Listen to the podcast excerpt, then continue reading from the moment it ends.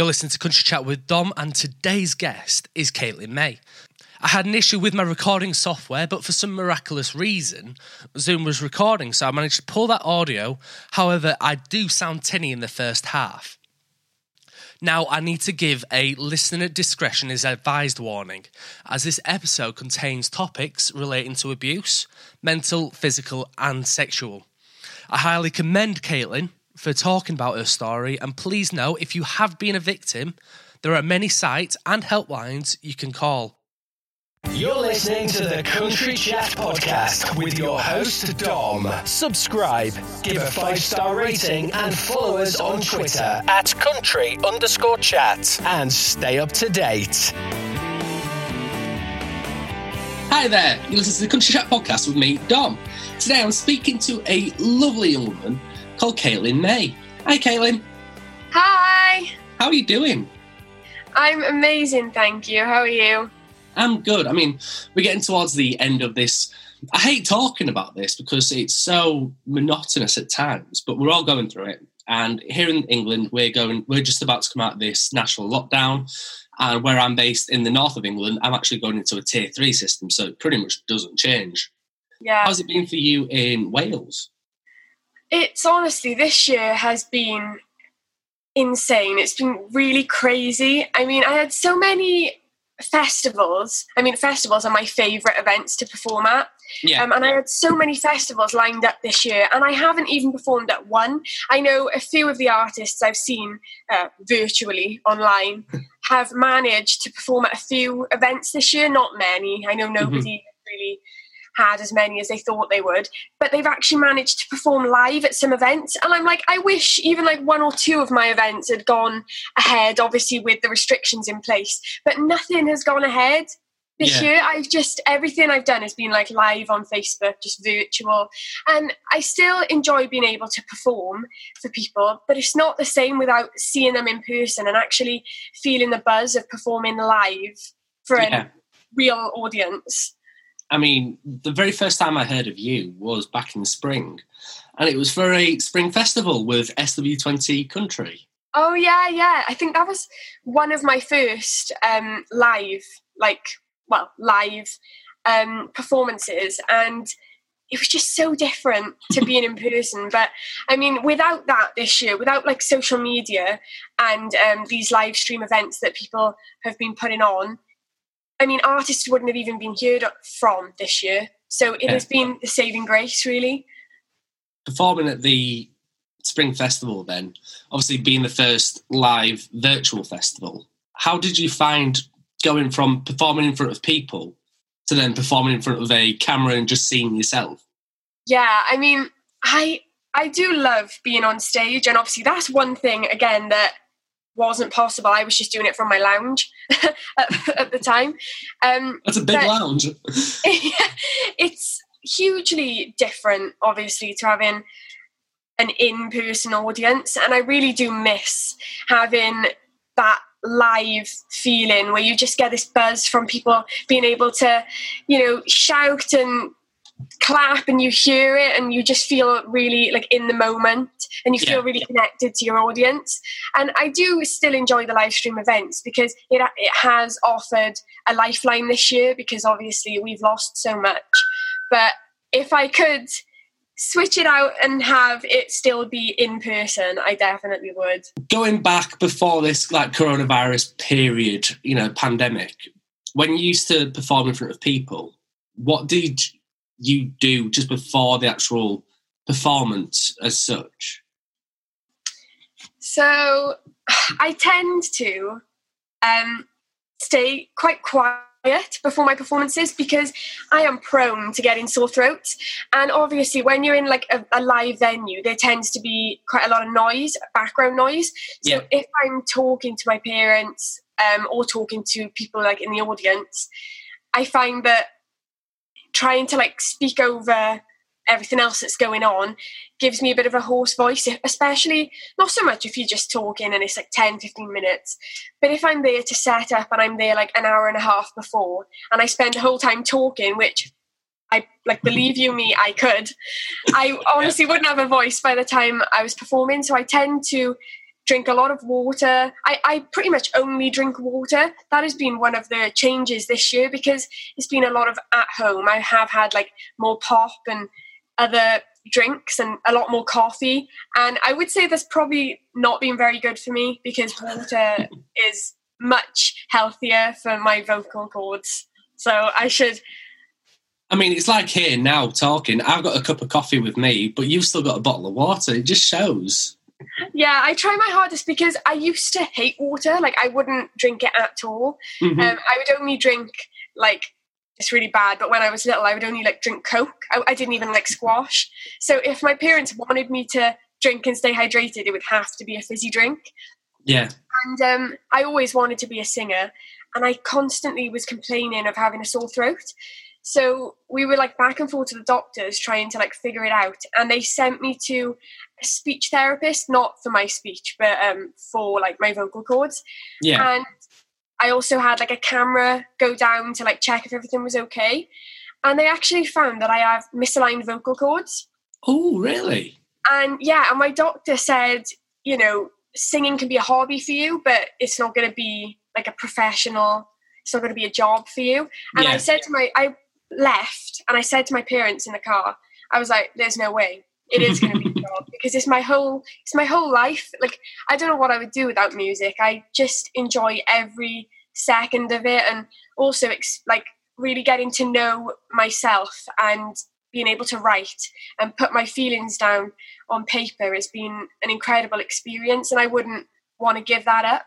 So I yeah. said to my parents, you know, I'm going to find a way. And when I started going to my speech therapist appointments, she was like, well, for one thing, you need to ditch everything other than water. Mm-hmm. And that, that really had a huge impact on um, the sore throats I kept getting. And I still am prone to sore throats, but it's so much better. Yeah. Like I can go weeks now sometimes without having a sore throat, months sometimes. That must be so frustrating though. You know, you wanted to be able to, you know, in the both aspects, you know, when a doctor says that you shouldn't really be doing this as a profession and then not being able to enjoy things like all, you know, all, all, all other kids in the world, yeah. you know, are enjoying in abundance. Although it's unhealthy, you know, you should always drink water. Yeah. But, you know, it's, it must be almost disheartening, but you've got the right attitude on your shoulders, you know, by saying, okay, you know, I want to achieve this. What can I do to make myself better? And you're going ahead and doing it. You know, Matt, if I were wearing a hat, I'd take it off for you. Thank you. Yeah, I said to my parents, like, if if it's between giving up music or giving up, you know, fizzy drinks, mm-hmm. it's fizzy drinks without a doubt. Like, I didn't even have to think about it. I just I feel really connected to music and it's just my like I said, it's my whole life and I knew instantly that I wanted to do that no matter what. So I was gonna make sure that I did everything in my power so that I could still sing and still make it more than a hobby because yeah. it is more than a hobby to me.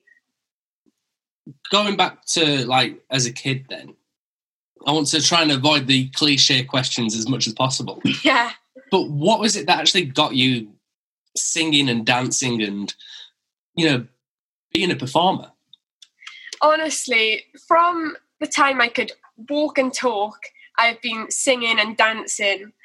Um, I mean, I remember when we used to watch like the programs like um, Britain's Got Talent and X Factor. Mm-hmm. I didn't even just want to sit down and watch them because that was that was time I could be up singing and dancing myself. So I'd be dancing around the room. I mean, honestly, I don't think my parents got to watch an episode in peace. Like I'd be I'd be going around the lounge, um, and I just always knew that it, that was meant for me. I um when I was little and I wanted to go on Britain's Got Talent, my parents were like, you know, they didn't want me to do it when I was so little because it can be quite disheartening if somebody says, look, you know, you need to go away and work on this because it's not yeah. at that standard, which I know a lot of the judges did say to performers, but I suppose if you're on stage and it's a big stage with a big audience and it's on TV, it, it can often be nerves and not actually a lack of technique. Yeah. So my parents thought I was so young and way, you know, way too young to be put under that kind of pressure. Even though I think I was ready from the age of two, I wanted to be, I wanted to be up yeah. there. Um, but I mean, finding country, like specifically, um, was a turning point because I used to go to stage school and do like musical theatre, which a lot of the kids in my surrounding area, that's what they do. Yeah. Perform, um, they do musical theatre or pop, that's like the main genres. And I always loved singing anything. But when I found country, I was like, this is my calling. There is no doubt about it because I instantly felt so much different to performing like a musical theatre piece. Yeah. It was insane the the difference, even though I thought I couldn't love it any more than I already did. I was What- wrong. What was it that actually took you to country then? You know, what was what was the big shout out to you about it? Well, my parents, we used to own a holiday home in Florida. hmm And I always say to people, when you get in the car and you put on the radio over here, it's like pop music and all the main the mainstream songs. And Yeah. over there, it was always modern country. Yeah. And I knew I loved the music, listening to it on the radio. I knew I loved it. But I don't think I was so young, I don't think I quite understood that it was much different to over here Yeah. it is hugely different and i think i was so young when i first started going out there i think my parents bought it when i was two so i was so young that i don't think i realized the impact it was having on me Yeah. and when the first so- country song that i learned to sing on stage was Maren Morris's My Church. oh. I and honestly I, I just I was like, this is it for me. Everything is so much different when you're singing the genre that you feel that connected to. Out of all the songs to pick up on as well, My Church is such a it's such a ballad. You know, no. I, I can't think of you know, especially for a young girl, you know, your age. I mean, I call you a young girl though. It's it's so bad of me because you're really not. You're really mature in what you say and how you act and what you do. I mean, we were talking just beforehand, and we was talking about like friends at school and you know, Yeah. and I can see straight away, you know, just by the way you compose yourself, by the way you talk and act, and by seeing your live streams, you are acting at like a 24, 25, 26 year old level. I've always, I mean, I think my experiences in school have kind of almost driven um, my passion for music because I, I knew I always loved it. And I, I mean, there, there was no doubt about it from so young. I remember like infant school and primary school. I was such a people person. I still, I still am. Um, but I had like a lot of friends going through infant school and primary school, and that's kind of when kids I mean, bullying tends to be less at those ages. It's more just, you know, if, if you get pushed or something, it, it's just in the moment. It's not a campaign of bullying. Yeah. Um, but when I went up to comprehensive school, my whole school experience changed because I started to really push my music more and I was performing more. And that was when I decided to go solo, really. I was year six in primary when I decided that rather than musical theatre, I was going to go solo and do like just be me on the stage. Um, so I kind of started a um, music page for myself on like all social media, Okay. and that was really the only reason I was on social media. I didn't. I, I was, I was like your typical tomboy playing in the dirt. That was my childhood. I, I wasn't the kind of person who was into like Instagram and Facebook for, for that reason. Um, but when I knew I was going to open up pages for my music, I decided I had to take the social media seriously rather than for friends. I preferred to do that in person. yeah. Um, and that was when people in school started to find my music pages, and I just the bullying was awful. It just um, skyrocketed. I mean, I loved primary, and I loved learning, and I loved the social side. But in comp, I honestly, I had my hood up, even on a sunny day. Like I had my coat on, my hood up, just trying to, you know, get through the day. Yeah. That that's no way to live. It's I mean, we always say that it's really, really sad and it's you know, that that, that doesn't happen at my school, that doesn't happen at where I was, but it does, you know, and if it, if you didn't know it was happening, then it was probably you that was doing the bullying. That I mean- that's Yeah. I was always bullied as a kid as well. Just because I was different, because I used to hang around with the other girls, you know, not like chasing after them, but No. just hanging around with them. People thought I was too girly or and I wasn't out on the main playground playing football with everybody. Yeah. And you know, people thought I was weird because of it. So I used to just hide myself in the library and just learn how learn about everything really. And now I'm Yeah. I used to say to my mum every day, like, I'd be in the because my mum used to drop me off to school because I couldn't even go on the school bus. I was Yeah. too like I was too afraid of you know what would happen before I even got to school, and it was only a ten minute bus journey, but I I just couldn't do it, and my mum didn't want to put me through the bus journey and school and then knowing that I had to come back on the bus. So she would drop me off every morning and pick me up every uh, every afternoon. So I mean that was a huge thing for me that made it just that little bit easier. And then I'd always have every day I had a text from my mum which I would get around break time yeah. um, saying, you know, are there any problems? Are you okay? Do you need because it was that bad? There was something every day, and she said that she was always so worried sending me into school, and I guess that's no way for your parents to live either because they were always on eggshells as well. That's so strange for you to think. For me, for me to listen to somebody say about texting at school, I was, I, I only just got a phone towards like the latter end of my school years, and I think it was like 16, 17 when I got like the first proper phone for myself. Yeah, And uh, the same for like laptops and stuff. I had to go to the like public library to go on a computer. So it's always, I find it always fascinating, you know, listening to. I mean, I've got younger nieces and nephews, yeah, and when I hear about them having like phones and getting the phones taken off at school, and yeah, it's so strange. I mean, obviously it's normal for you because you're you go through this, but yeah, I, they're so disgusting. I'm so as as much as I don't condone violence, I just want to throttle some of the people that just bully. really teach them a lesson. I think the worst part as well was, for example, like my brother has never enjoyed school, like the academic side, and I always have. And so he was not too keen on going up to comp. He was not really necessarily looking forward to it. Yeah, He was always looking forward to the next half term or the next summer Mhm. holiday.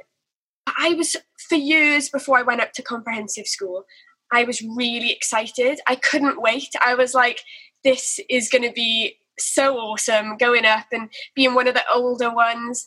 yeah, And my hopes for comprehensive school were shattered in the first three weeks, I think, because I my ribs were fractured in the first three weeks of comprehensive school by a Really? group of older girls. Yeah. what, happened, had- what, what happened there?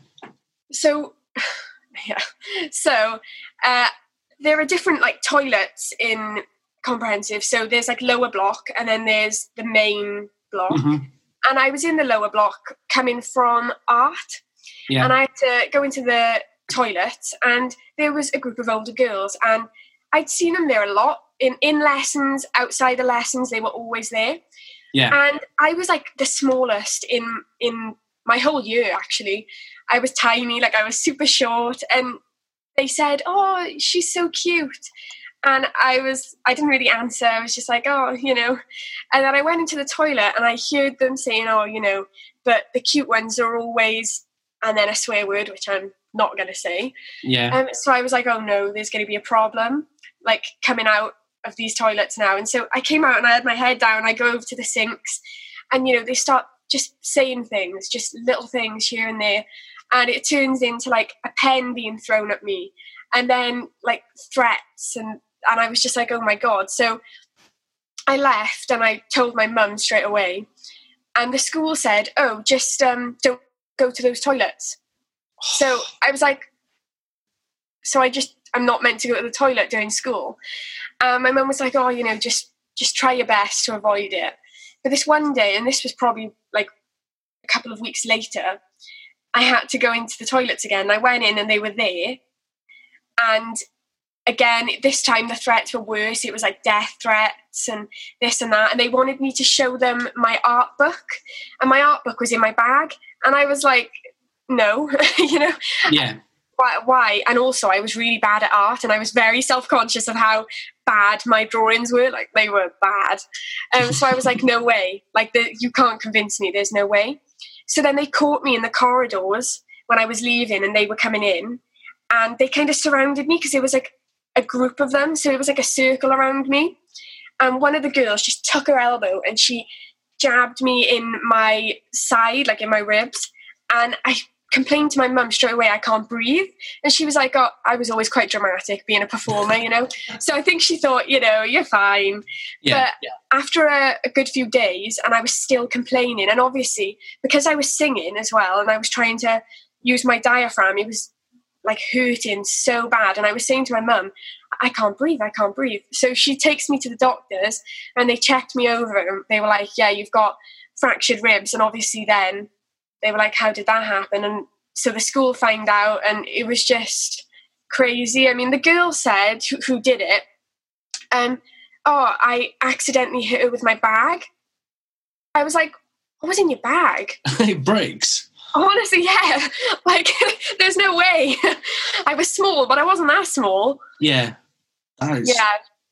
But that was just the beginning of so much more to come. If if I had thought it was going to get worse than that, I, I wouldn't have believed myself, you know? Yeah. I mean, nobody ever deserves to be bullied. I mean, you know, coming from somebody who used to be bullied all the time, and you know, the amount of times where it still affects me to this day. I mean, it's one of the reasons why I've done the Yeah. the charity single. Um, but we're here to promote your music. So, but you know, it's affected me mentally. You know, I suffer Yeah. with depression, anxiety, and you know, it took me. I, my confidence was basically shot from a Yeah. very young age because. Long story short, I was born in West Bromwich near Birmingham, and then I moved to Wakefield when I was five. And the school I was at, I had this slight Brummy accent, and because I was different, people used to pick on me constantly, constantly, constantly how I used to speak. And because of that, I then started to like try and hold it all in. You know, don't talk as much, only answer questions when asked. Yeah. And I ended up having a bit of a, a bit of a not a lisp, but almost like a. I used to stammer a bit every yeah. time, and I, every time I used to have to try and think about an answer, I'd have to really think and say it out slowly. Otherwise, I'd be, I wouldn't be able to talk. And Yeah. obviously, I've got rid of that now. It's taken a lot of years of myself training myself. But because of the bullying, it's it's done that, and I still I still take you know tablets for anti, antidepressants and stuff like that. How has it affected you? I mean, you've had I- it worse than what I had because mine was only just verbal. Yeah, I mean, I remember this was kind of, I think, year 8 Mhm. So my second year in comprehensive school.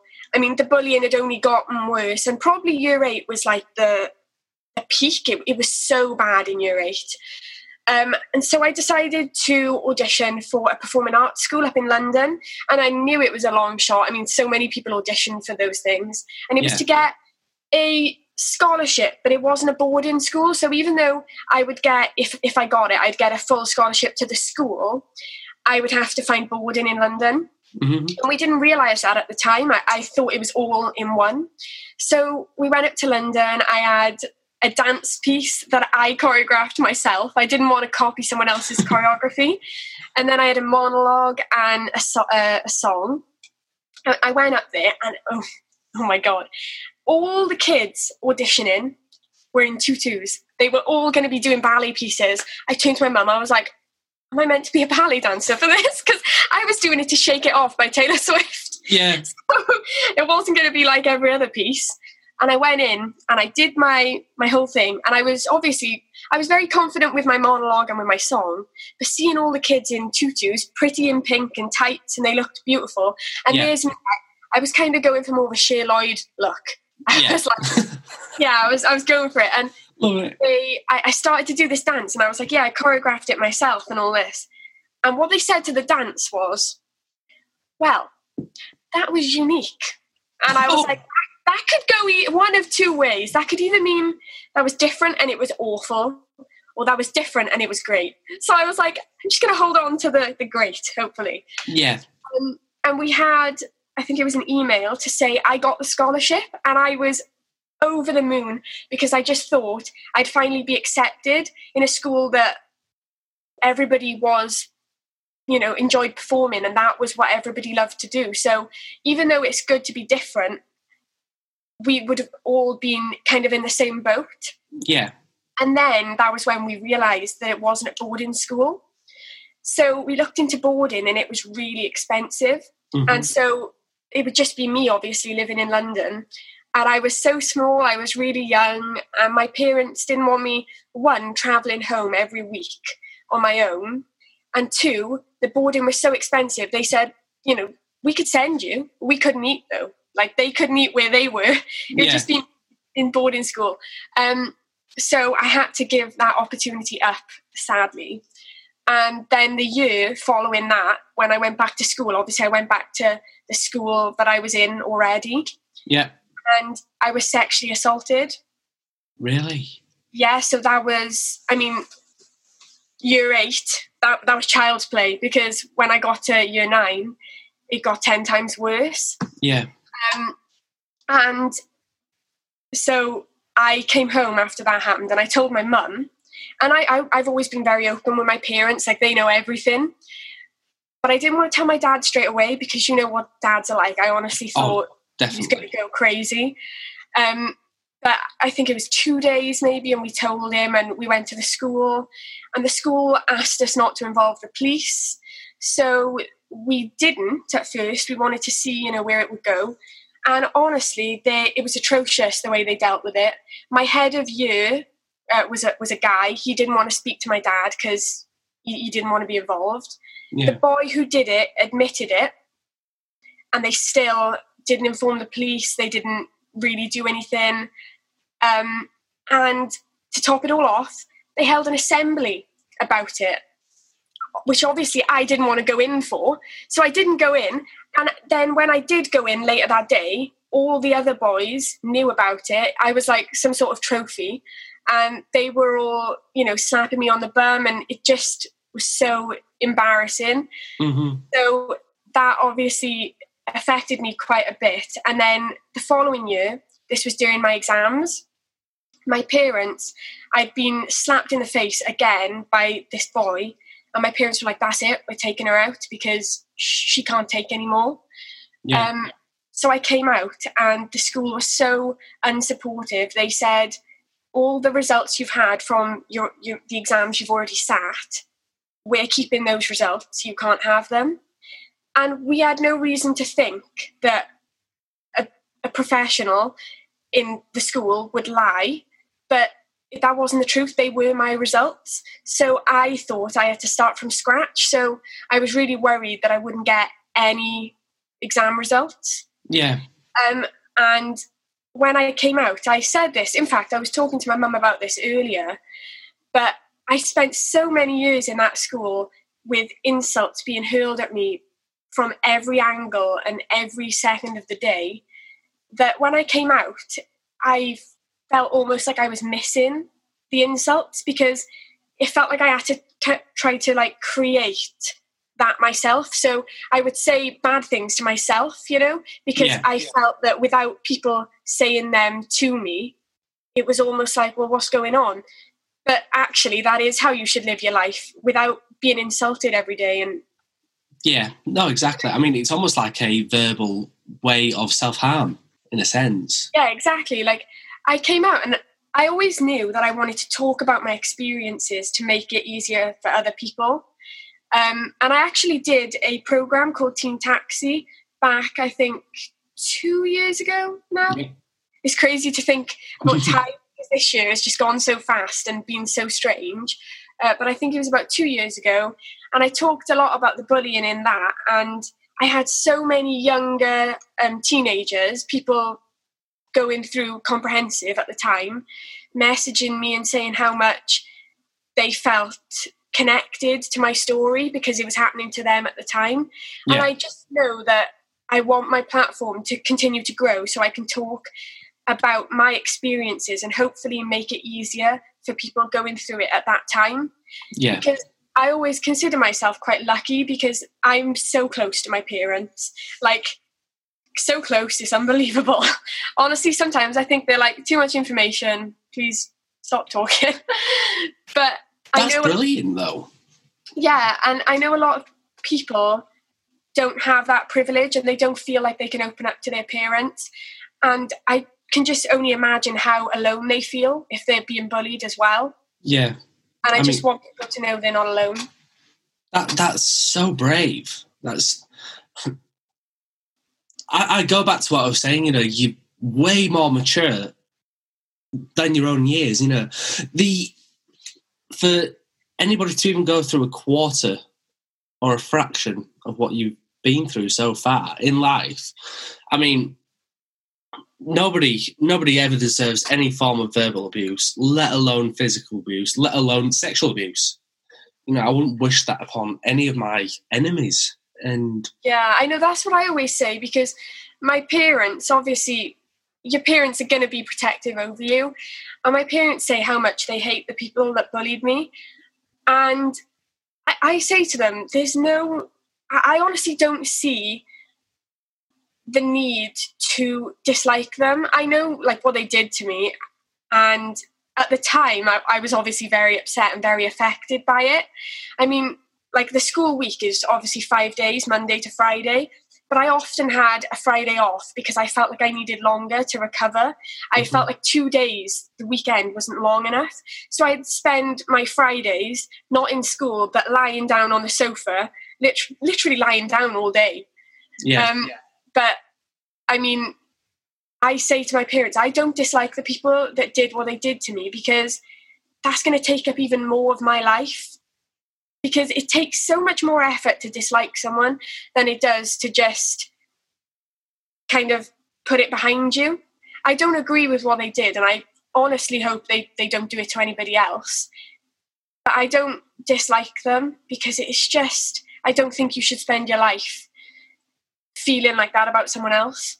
Oh no, exactly. Uh, I know I know exactly where you're coming from as well. But the I think the most shocking part about all of this isn't so much the bullying and the the assaults themselves, but it's the safeguarding from the schools. That's the most horrifying to me. Is the, The- fact that the res- people who's supposed to protect you, really. Oh, Yeah. sorry. The response I had from the uh, welfare officer was nothing about the bullying. I thought obviously this meeting with the welfare officer was going to be to address the bullying and talk about a way forward. No, it wasn't. It was to say um, she'd found my social media pages, and until I was 16, obviously I wasn't. Wait, no, yeah, 16, and I wasn't 16 yet. I wouldn't be allowed to perform. She told. She tried to, t- and I said to her, "You are trying to take away the only thing that's gotten me through."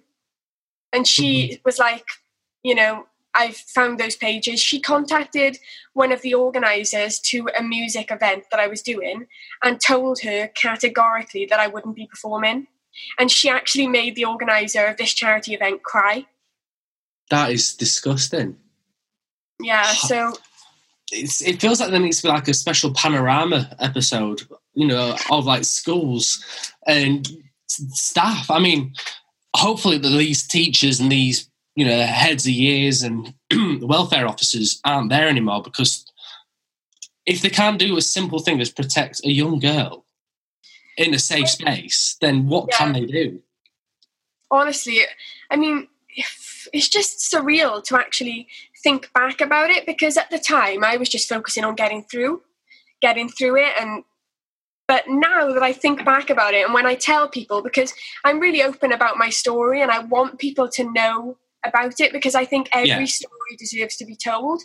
But when I do tell people about it, I think to myself, wow, like I can't believe what I'm actually saying. I can't believe the words coming out of my mouth because Mhm. it's crazy to think that all of that happened. I suppose, like, things do happen in school a lot, and I know a lot of people experience bullying. But if it was just one of those those things, it would have been bad enough. But the fact that it was just one thing after another just made it all Despicable. the It's Yeah. despicable. How was it? How was obviously going through all that? Has it affected the way you approach songwriting and approaching your music? yeah, it's definitely given me a perspective. Um, and I think it's helped hugely with my songwriting because I do enjoy to write fun songs that you kind of don't have to think. You can just dance and you could listen to it on repeat. Yeah. But I also think it's really important to write those songs that have a deeper meaning. And I actually haven't released any yet that are about my personal experiences. But in my upcoming EP, which is going to be released early 2021, there are going to be some songs in there that are much more personal and do tell my story. And I hope that even like further in the future, I can continue to kind of tell, to open up about the story even more because there's a fine line between overdoing it in a song and also just pulling it back slightly so they can listen and relate their own experiences to it. So there is Yeah. like a fine line. Yeah, I mean, well, you mentioned about the dancing. I've just been reading the. I basically get given an email by Rachel, basically Yeah. saying, "Here's here's the next song. You know, this is like a brief bio, and there's a nice little quote at the bottom. of This I'm going to talk about this song later on Yeah. because it's the like main event. This is this is supposed to be the main event. Yeah. And the quote is, "I want people to hear it and get up and dance like nobody's watching." That is how every song should be. You know, Yeah. every, every upbeat and happy song. I mean, the the song in question Yeah. is such. I'm, I'm just going to say it, it's a Christmas kiss, Yeah. and it's been released very, very soon on the fourth of Yeah. December. And yeah, that's such a such a great little quote.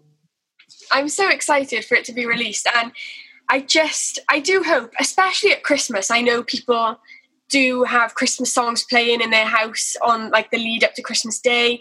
And I hope that they get to listen to this song and they just want to get up and dance. And I felt like I had to put in there like nobody's watching because I've met so many people over the years that almost feel embarrassed to let loose and just enjoy themselves. And Yeah. if I'm ever dancing, which I do a lot, and it's not Really? Um, I just I don't even think about it. It's not even really about even on stage. It's not really about choreographing a routine. It's just about feeling the music and completely just letting yourself go and do whatever feels right in the moment. And that's what I hope people feel they can do when they listen to this song. Talking about dancing, please tell me you remember the choreographed dance you did for that school.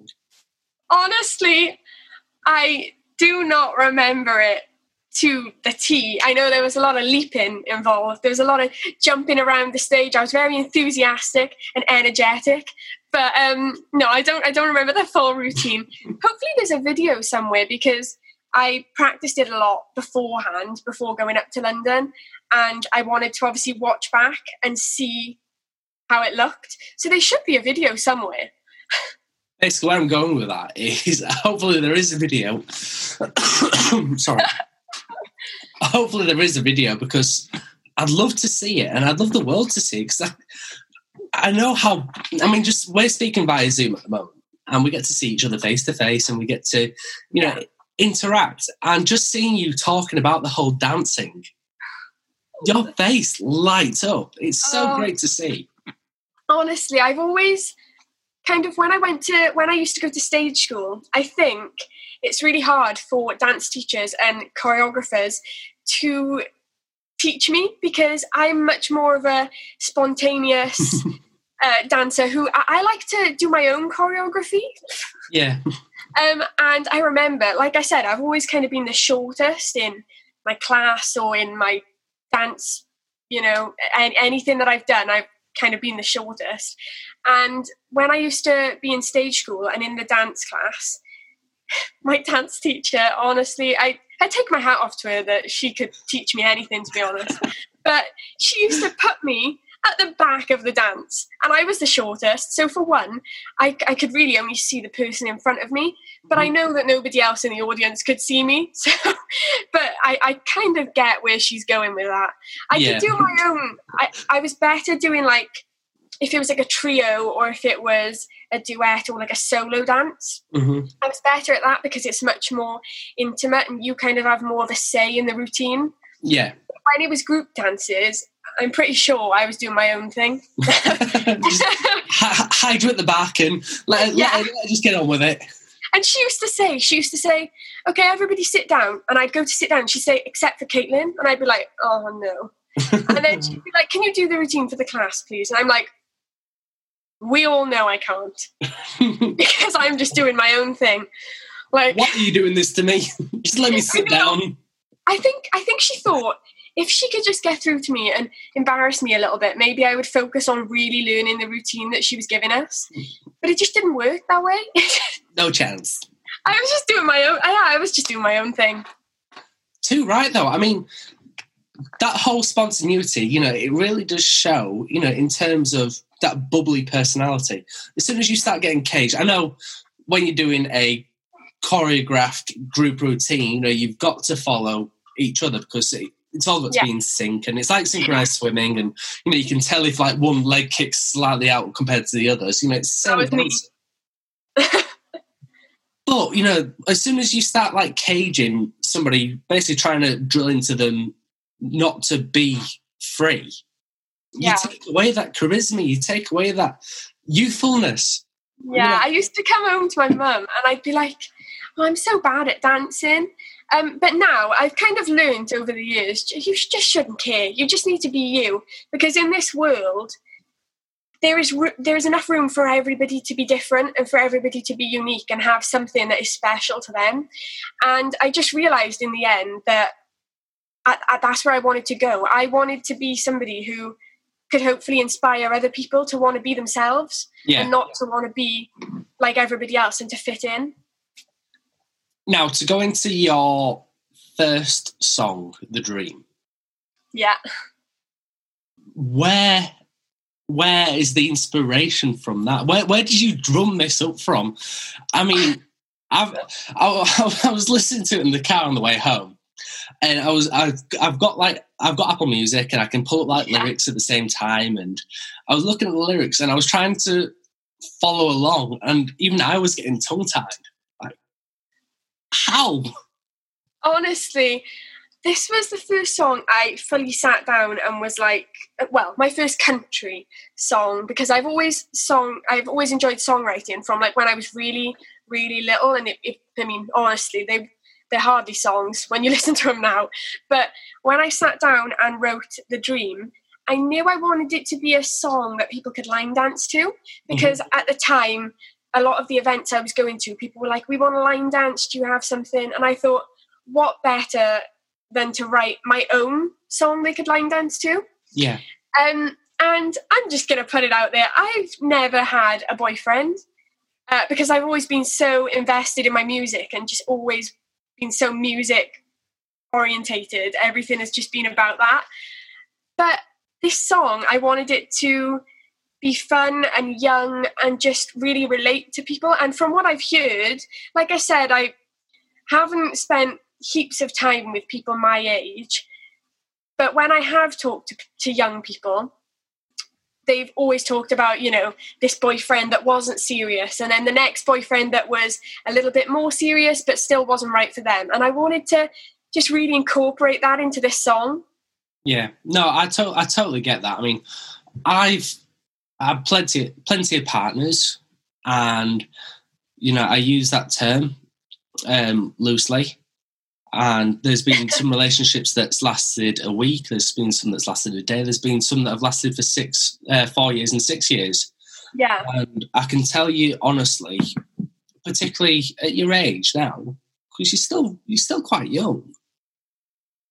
Boyfriends or girlfriends for everyone else out there, you know, they're not the be all and end all. No. Yeah, That's focus on yourself. Yeah, that's what I always said to my mum. I just think I well, I was so young and I still am young and and without really knowing who you are, I, I do feel like the years I've spent not wanting relationships, I've got gotten to know myself, and I think that's Yeah. a gift that a lot of people don't allow themselves because it is all down to you at the end of the day if you want to kind of get to know yourself before you get into a relationship because I think it's so hard to love someone else before you truly understand where you are and who you are and if you like yourself Yeah. because so many people I've met and they have such low self esteem, but they've got a boyfriend of three, four years, and they're my age or younger. And I just think that you need to take that time out to really get to know yourself and to en- enjoy your time where you can really meet all your own needs before you try and meet somebody else's. Have you ever seen RuPaul's Drag Race? No, I actually haven't, but I've heard a lot about it. There's a. I was talking to Crystal McGrath yesterday about it, and there's a saying that she always uses. Now, it's if you can't love yourself, how Yeah. on earth are you supposed to love somebody else?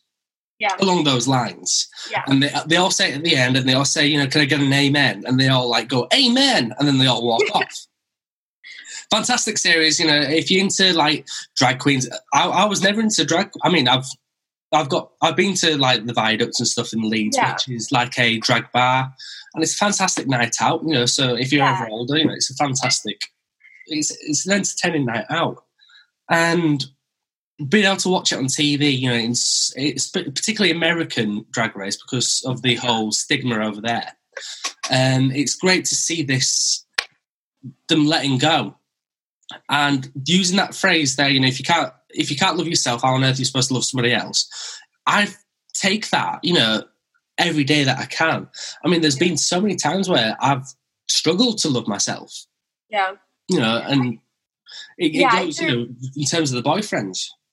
I do totally agree with that because I, like I said, I do feel really lucky because my parents have always been really supportive and, and they've always allowed me to follow my dreams and encouraged it. And I think the time I've spent with such um, a supportive family and also just not getting caught up in boyfriends and relationships has just really given me a chance to explore who I am as a person.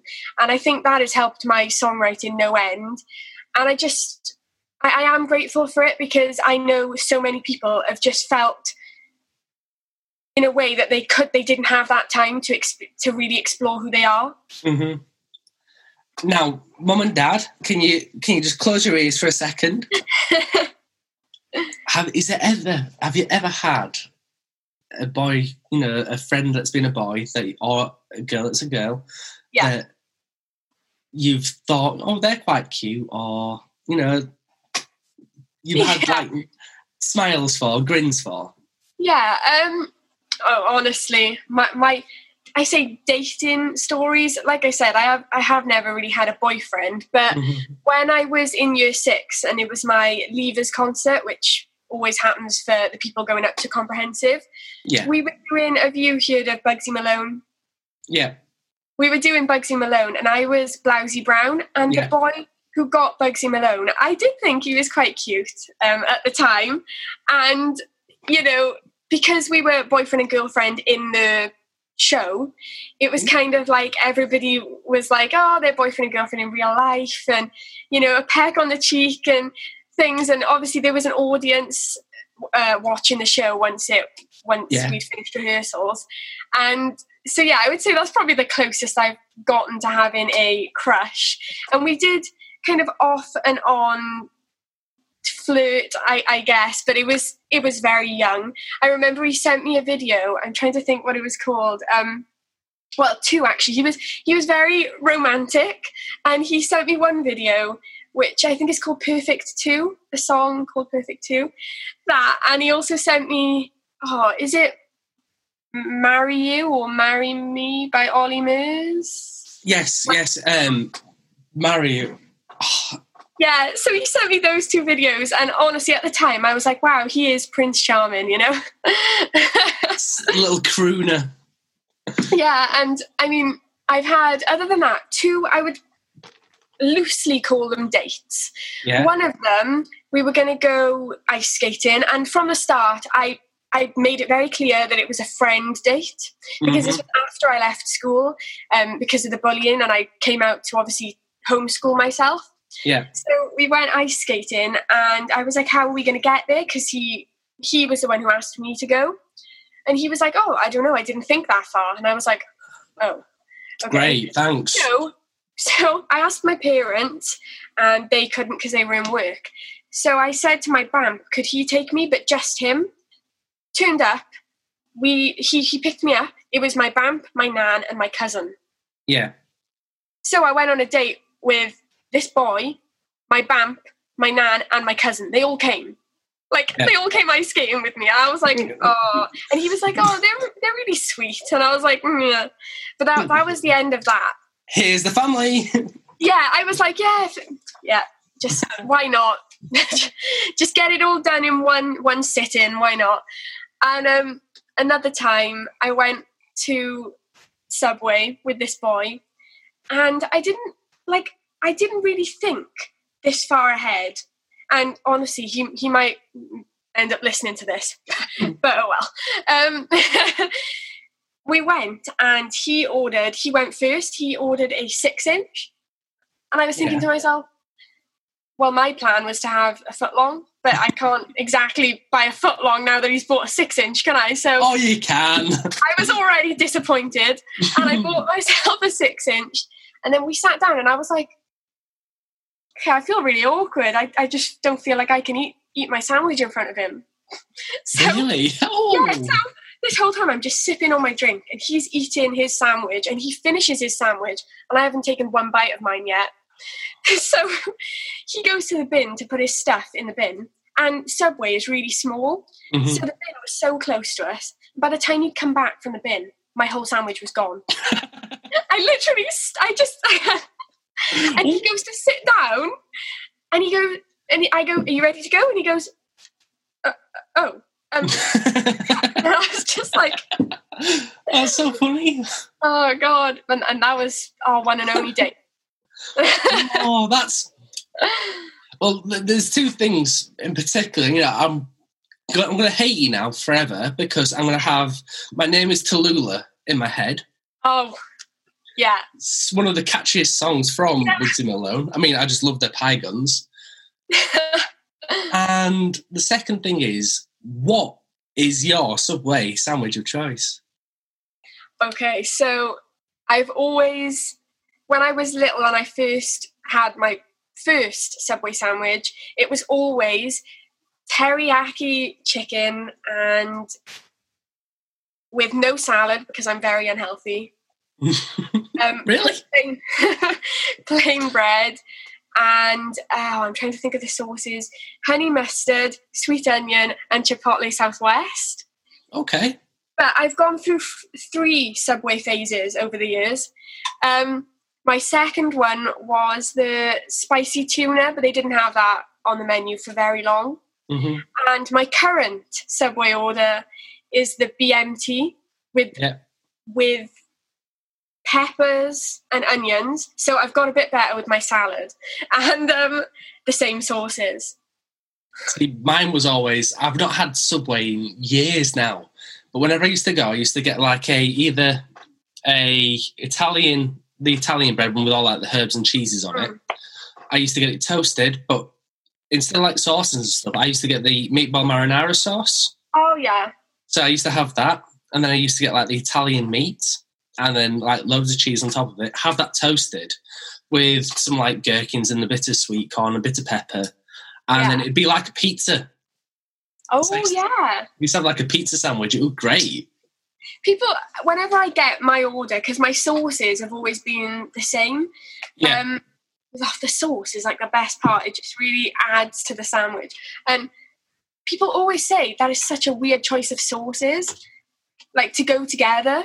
But I think it's incredible. Like anybody who hasn't tried that combination of sauces, they need to because it See- is incredible. whenever before I found like my dream, you know, before I found my sandwich, you know, I used to try all the different sauces, and I never thought to get like multiple sauces. I was always like, okay, then so it's select a sauce. You know, I've always been conditioned to this. You can only have one. Yeah, like I have always been a very okay. I'm going to change my choice of words. I was going to say I've always been a very saucy person, but then I was like, I probably shouldn't say that. but um, I've always been that person who needs to have sauce with like pretty much every meal. yeah, Like, and I used to my snack, my go-to snack. I don't know if this is normal in my household. It's always been normal, but people look at me really strange when I say it. But my go-to snack has always been bread and sauce. Just bread, and you mop it up with the sauce. That's nothing wrong with that. that's a, that's a good that's a good snack. What about and gravy? it's easy. What about gravy? Bread and gravy.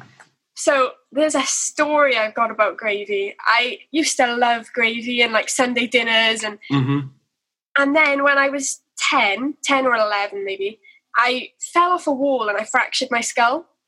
Okay. You've been through the walls, you. I, I know, I know. and from that day onwards, I have hated gravy. I can't smell it or taste it. I, I hate it. It makes me feel sick. I'm just trying to wonder the the correlation between falling off a wall and then suddenly not liking gravy. did you slip on? Did you fall off the wall and landed some gravy by any chance? Honestly, yeah. I um I yeah, I hit my head and fractured my skull and I think it it just it just changed me. It just I mean, some, sometimes when people get hit in the head, they either like learn a new language or they Yeah. learn to read Latin. It would have been so handy. Or it would have been really handy if I woke up and I could play guitar. But no, that didn't happen. What? I mean, I'm looking behind you, and there's some lovely guitars. Yeah, that that is my guitar called Luna, hmm and I had her for Christmas, but I didn't start learning until March. Yeah. So I've always wanted to learn guitar, especially because it goes so well with country.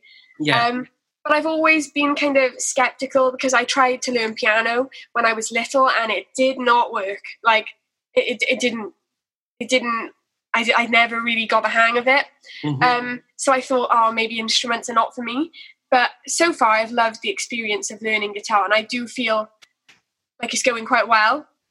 So fingers crossed, it just keeps getting better and better. What's your favourite tune to play on the guitar now? Then I would. It's uh, mm, it's a coin toss between "Ladylike" by Ingrid Andress and "Bluebird" by Miranda Lambert. Ooh, really? But- Yeah, I really, I really enjoy like playing those. I think may, maybe not my favorite songs of all time, but when it comes to playing guitar, they're my two favorite at the moment. yeah. I mean, Yeah. when if if you listen to this after Wednesday, the what day is it? Wednesday. Oh, Uh, I don't. I never know what day of the week it is anymore. it'll be Wednesday. It'll be release day. On Wednesday. Oh wow! Wow, it's got it's come along so fast this time around. Will it? No, that's November. Oh, Second. oh. Never mind. Oh my! It's it's Friday the fourth of December is release day for your new single, but on the Wednesday it's the second. It's two days before release day. I just I was looking at my calendar and I forgot to scroll down for December. I was still in November. oh my! What am I? What am I like? this year has been so bad for the day of the week and dates. People say, "Oh, what's the date?" or like you have to write it on a form, and I'm like, I, I honestly couldn't tell you. I mean, I've got a watch that tells me the day, so it's it, I'm usually fine on the day. But ask me, you know, what day is it in five days' time? And yeah, I, I know. My brother came home yesterday. I mean, I'm assuming he's right with this. I don't know. He came home. He was like, "It's 29 days till Christmas. On the 30th day, it's Christmas." And I was like, "That was so random." He's 16 as well. He, he was just like so excited, and I was like, "That is so random." This year, I, honestly, I couldn't. I couldn't tell you when Christmas is yet. Like the only thing that usually alerts me to how close Christmas is is the the um, screen in Asda. Like when you Mhm. go in Asda and you come out and it's like 40 sleeps until Christmas or this. but this year we've barely we've barely gone shopping, or if we have, it's been as quickly as possible get in, get out Yeah. because it's been so hectic in the shops. So I mean, the last time we went to Asda was weeks ago. So Really?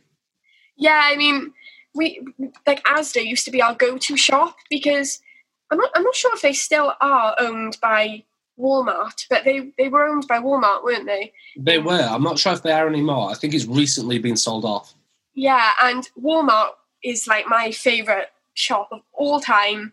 I love it. It's like supermarket. It's like supermarket heaven. Um, Mhm. and so Asda has always been our go-to shop over here. Um, but kind of since this pandemic, we've been to whatever shop has been the less, the least crowded. Yeah, least crowded or actually have pasta in yeah, or toilet rolls. toilet roll. Yeah, But yeah, I remember. I remember years back because when I first went to America, it was in 2003, yeah, and I went to Florida. I went to Orlando, and I went into a Walmart, and I just remember thinking, "Oh my goodness." This place is is had like two of I think it even had three tiers to it, and I remember it just going so deep and it was so wide, and there was massive escalators, and. That's where my love of Subway came from because in in Walmart there was a Subway, and Mhm. you know, Subway has this distinct smell that just like yeah, like pulls you in. You just want to go in.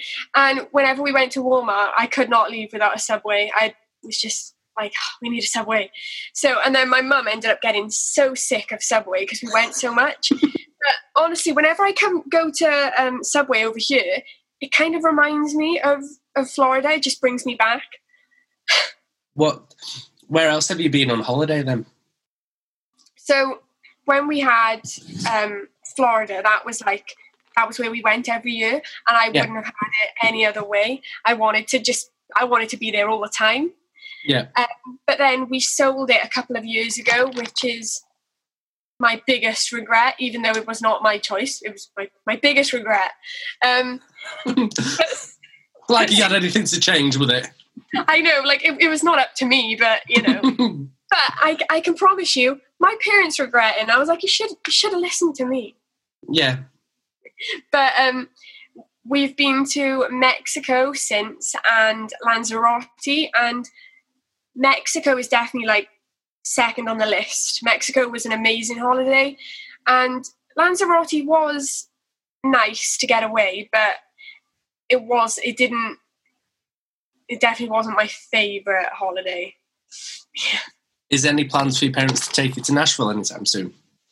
Well, we were meant to go this year, Yeah. and I think for the past three years we've meant to go in the summer. But also, it was probably three years ago then that I was filming for Team Taxi because we were planning to go to Nashville. Um, I had a spotlight show out there, and I was going to be recording a, a an album of covers Yeah. and then I was scheduled to be filming for Team Taxi, so we couldn't go because the filming was over the summer. Yeah. Next year, we were like, okay, this is the year. But then they did a second season of the TV show, so I had to stay for that. and then this year, we were like, this is the year we are we are going no matter what. And then Yeah. a global pandemic hit, so you know, Perfect plans- timing. yeah, it, it was just yeah, it's been crazy. But I am kind of a firm believer in you know what's meant to be will be, and God's got a plan for you, and the, it'll happen when the timing is right. So maybe 2021 will be the year. Well, happy to tell you on the other line right now, when I just accept them in, is your parents about to. No, I'm not going to do that to you. you never know. It might, might, might be a Christmas present. It could be. It could be a birthday Oh. present.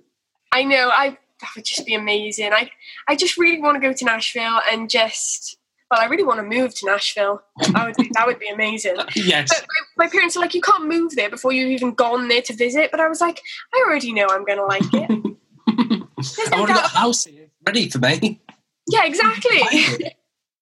and it's only like an hour and a half flight from Nashville to Florida. So th- there is no better place to be. Like Exactly. If you were living in Florida, you could go to Nashville whenever you wanted for a weekend. Or if you were living in Nashville, you could go to Florida whenever you wanted for a weekend. Or what you do is you all move to Nashville. You obviously develop your career there, and they can all get jobs, and then eventually save up to get another house in Florida, and then they can move over to Florida, and you can stay in Nashville and go visit them for the holidays.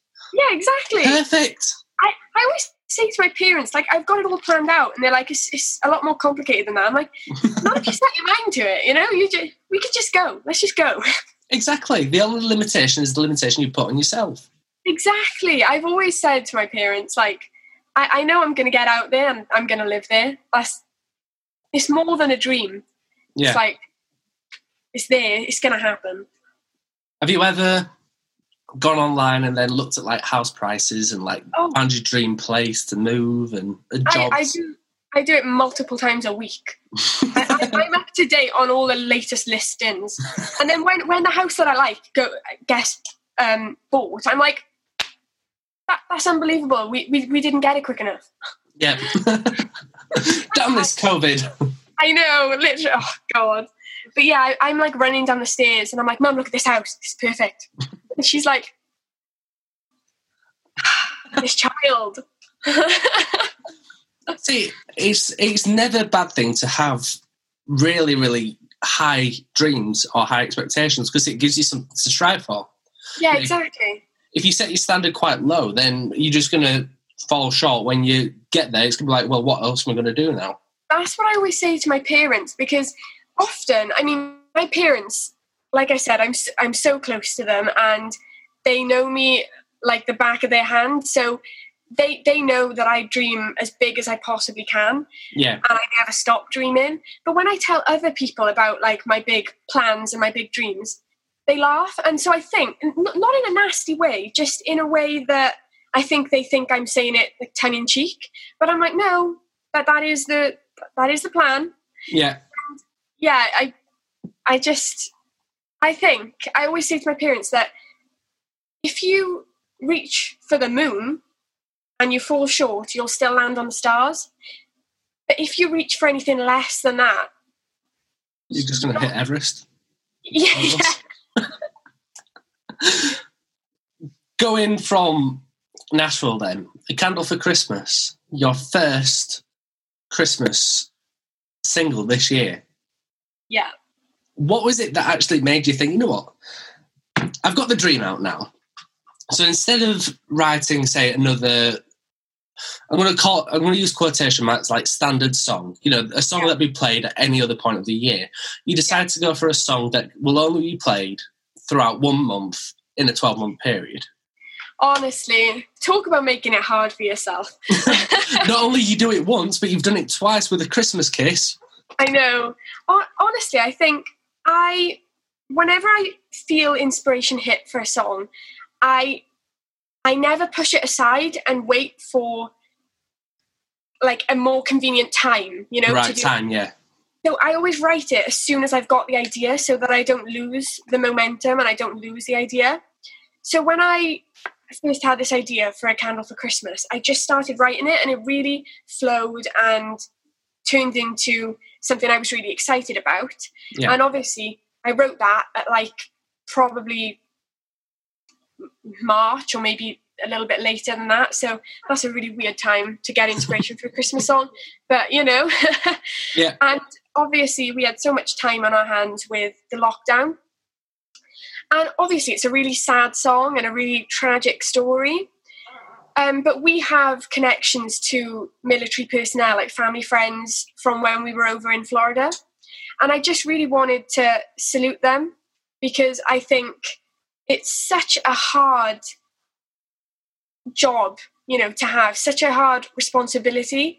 Yeah. And it's just, we should all be so grateful. And I wanted to show how grateful I am for every single person who puts their, their lives on the line and I wanted to just show my respect for them in in that song and Yeah. also for all the families who've lost people No, I, to- I totally get that. I mean, when I went to college to study, because I work as an engineer full time, yeah you know, as opposed to this. Um, during my college days, I was friends. I, I had a very close friend, and her her best friend died in Afghanistan in a uh, because of an IED. yeah And every year, you know, it's especially around Remembrance Day. You know, Yeah. you, you really feel, you know, you can feel the sorrow. You know, you can just Yeah. tell by the way she's even doing a Facebook post. You know, it just isn't as bright and bubbly as it what it would normally be. yeah And you know, I've got I've got family that have served in the army. I've had Yeah. family that serve currently in the army, and you know, I I when I listen to a Candle for Christmas, you know, it really, particularly you know the line where you you say you know, heaven's waiting heaven's waiting room, Yeah. and you, you just really it holds you back and first time I listened to it, you know, I kind of like held my breath. I was like, I just wanted to. I I didn't know whether to cry or whether to smile or whether to. Yeah, because I wanted it to be the type of song that people who are either currently going through missing somebody or who have gone through losing someone who served, I wanted them to be able to obviously listen to the song and remember them, but I didn't want, I wanted it to be. I'm, try, I'm trying to think of the right words. I wanted to be something that they could be proud of as well. Yeah, So they could listen to that song and they could be proud of the people that they've lost, or even the people who are still here, but this they can still be proud of them. And I know that Christmas time, especially, must be so hard for people who can't spend it with the ones that they love. yeah, And and it's a huge sacrifice, not only for the person who is serving their country, but also for the family, because you give up so much. And I just really wanted to be able to write a song that people could feel proud of and feel connected to. Um, but then, as time went on, and obviously we've all had such an awful year, hmm I was like, this song wasn't necessarily meant uh, for this year because obviously it's not really COVID related, even even if it might bring people closer because of this year. yeah, Um, I decided it's been such an awful year.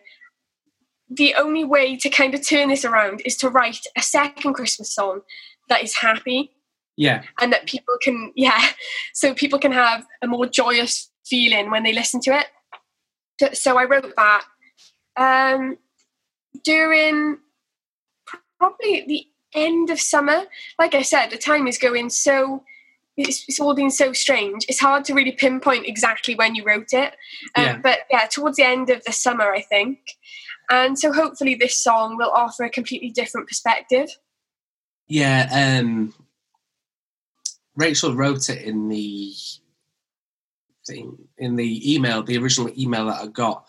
Just trying to scan through it quickly. Um, I wrote, oh yeah, it's a quote that you you put as well. Is I wrote this song towards the end of summer 2020 lockdown, in the hope of raising some spirits after the year we've all had. I know that a lot of people have been left feeling very downhearted, and this song is to remind everyone of the joys of Christmas. So find that special someone makes this year unforgettable for all the right reasons, which is so true. I mean, you know, we've all had such a a horrible year. I mean, particularly for when you actually wrote the song in the back of the end of summer. We Yeah. we all just ended this like long period of the first lockdown, and there was always there's already talks of the new lockdown, yeah and you know it's it, it it's been such a I, I don't want to say the year's been a write off because it hasn't in No. a way. You know, yes, we've we've all lost people that we love. You know, we've all been kept away. I mean, I've I've mentioned this quite a few times over these past few weeks. My aunt and uncle, they literally live. I could throw a stone out my bedroom window and I could hit their house. And you know, it, but yet I can't go see them because they're classed as vulnerable. She's It's- yeah. It's like dangling a carrot, but then taking it away. yeah, exactly. Yeah, because I know for us, actually, a lot of our family don't live close to us, so we don't tend to see them a lot anyway. But it's kind of been extremely amplified this year the fact that even if we wanted to, we couldn't. Hi, Caitlin. Hi! So yesterday we actually started this podcast yesterday, and we had the the technical gremlins where my Audacity, the software that I used to record audio, just randomly quit, and it deleted everything. But luckily, we're doing this through Zoom. So Yes. and for some reason, for some unknown reason, it was recording. So everything that you've just listened to in this first half was saved. It's it's, it's saving grace for it. I know. Honestly, things like that never happen. Uh, just, that's crazy. It's so frustrating, but we'll carry on.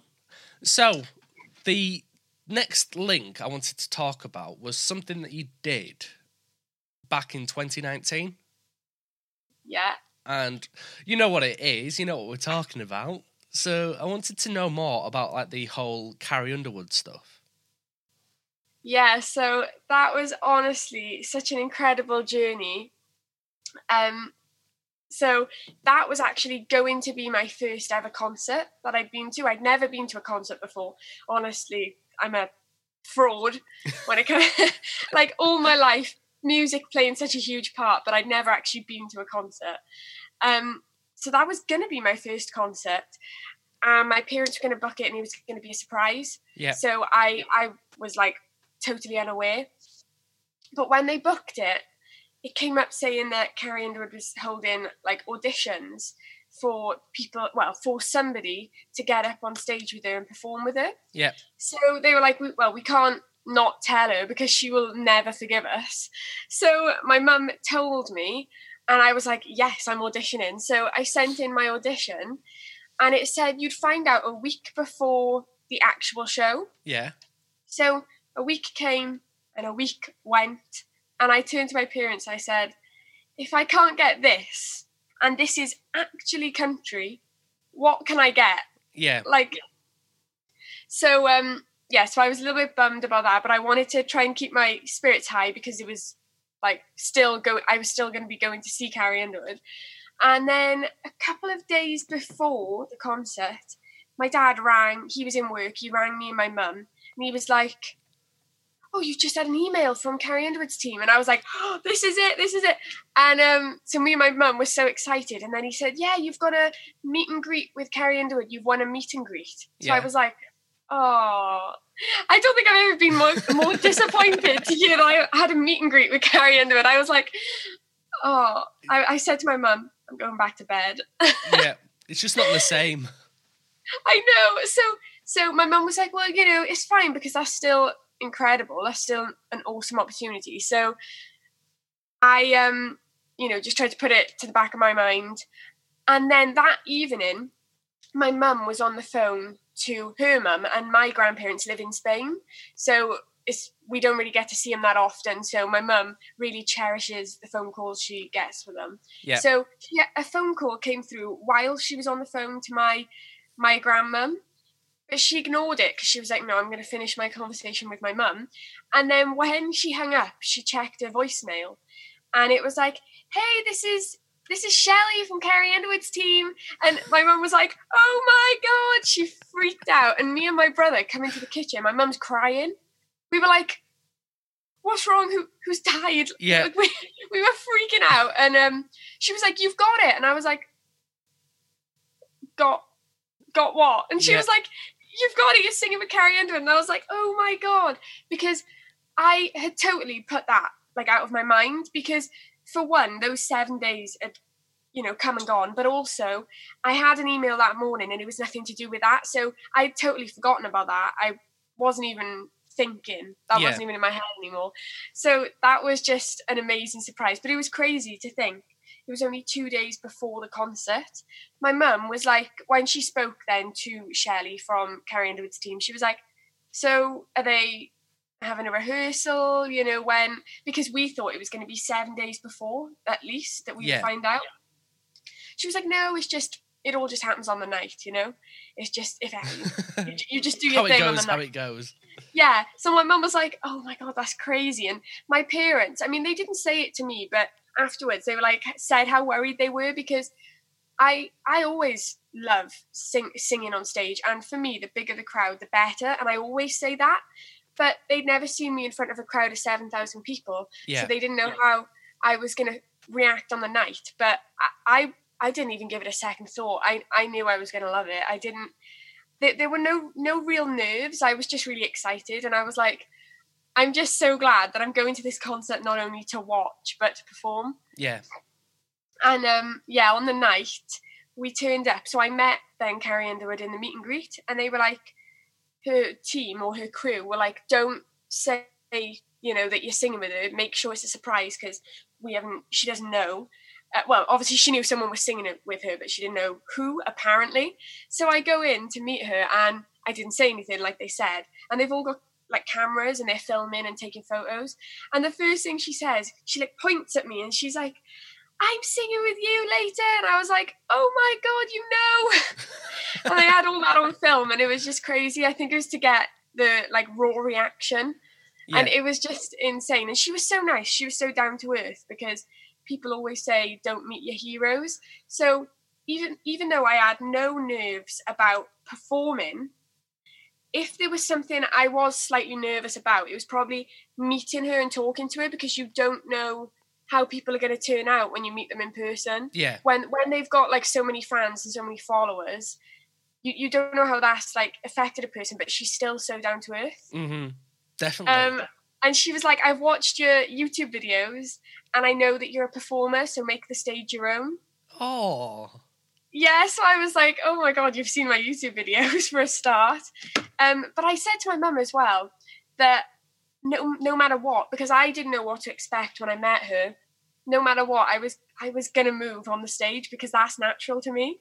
I was like, even if she says stand on this X and don't move, I was gonna be like everywhere on the stage. But it, oh, it was it was amazing. That is like a dream come true, really. it was incredible. She's, I mean, I had her because there was a woman as well who was like my chaperone because at the time I was fifteen. Yeah. So Yeah. yeah, so I had this chaperone, and she told me which song in Carrie Underwood's set I would have to go and meet her for, so I could watch the show. But then when it got to a certain song, I had to go backstage, and it was like four or five songs before. Yeah. Um, so I went to the meeting meeting place where I had to meet her, and it was kind of where one of the bars were to go and get your drinks. Mhm. And there was a guy, and he came over. He was quite young, and he was working there. And he came over, and he was like, "What are you doing? What are you like waiting for? Just standing around?" And I was, I was like, "Oh well." I'm singing with Carrie Underwood, so I'm just waiting for the chaperone to take me backstage. And he looked at me like, "What is wrong with this girl?" like there's something wrong here.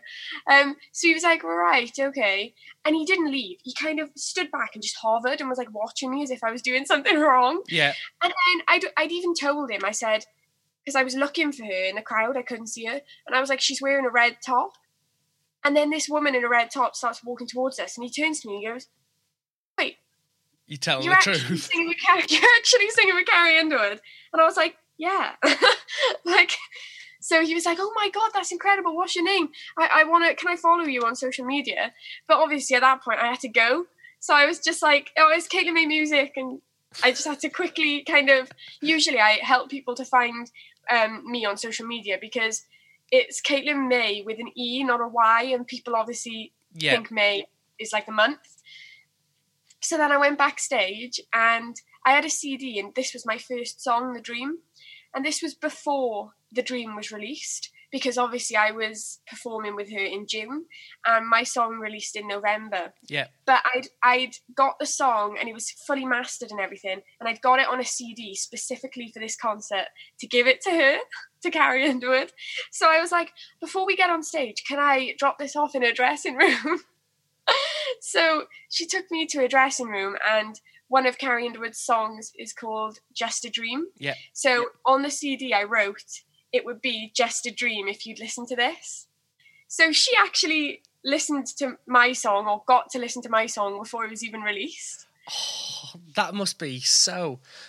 I mean, I'd be so nerve wracked.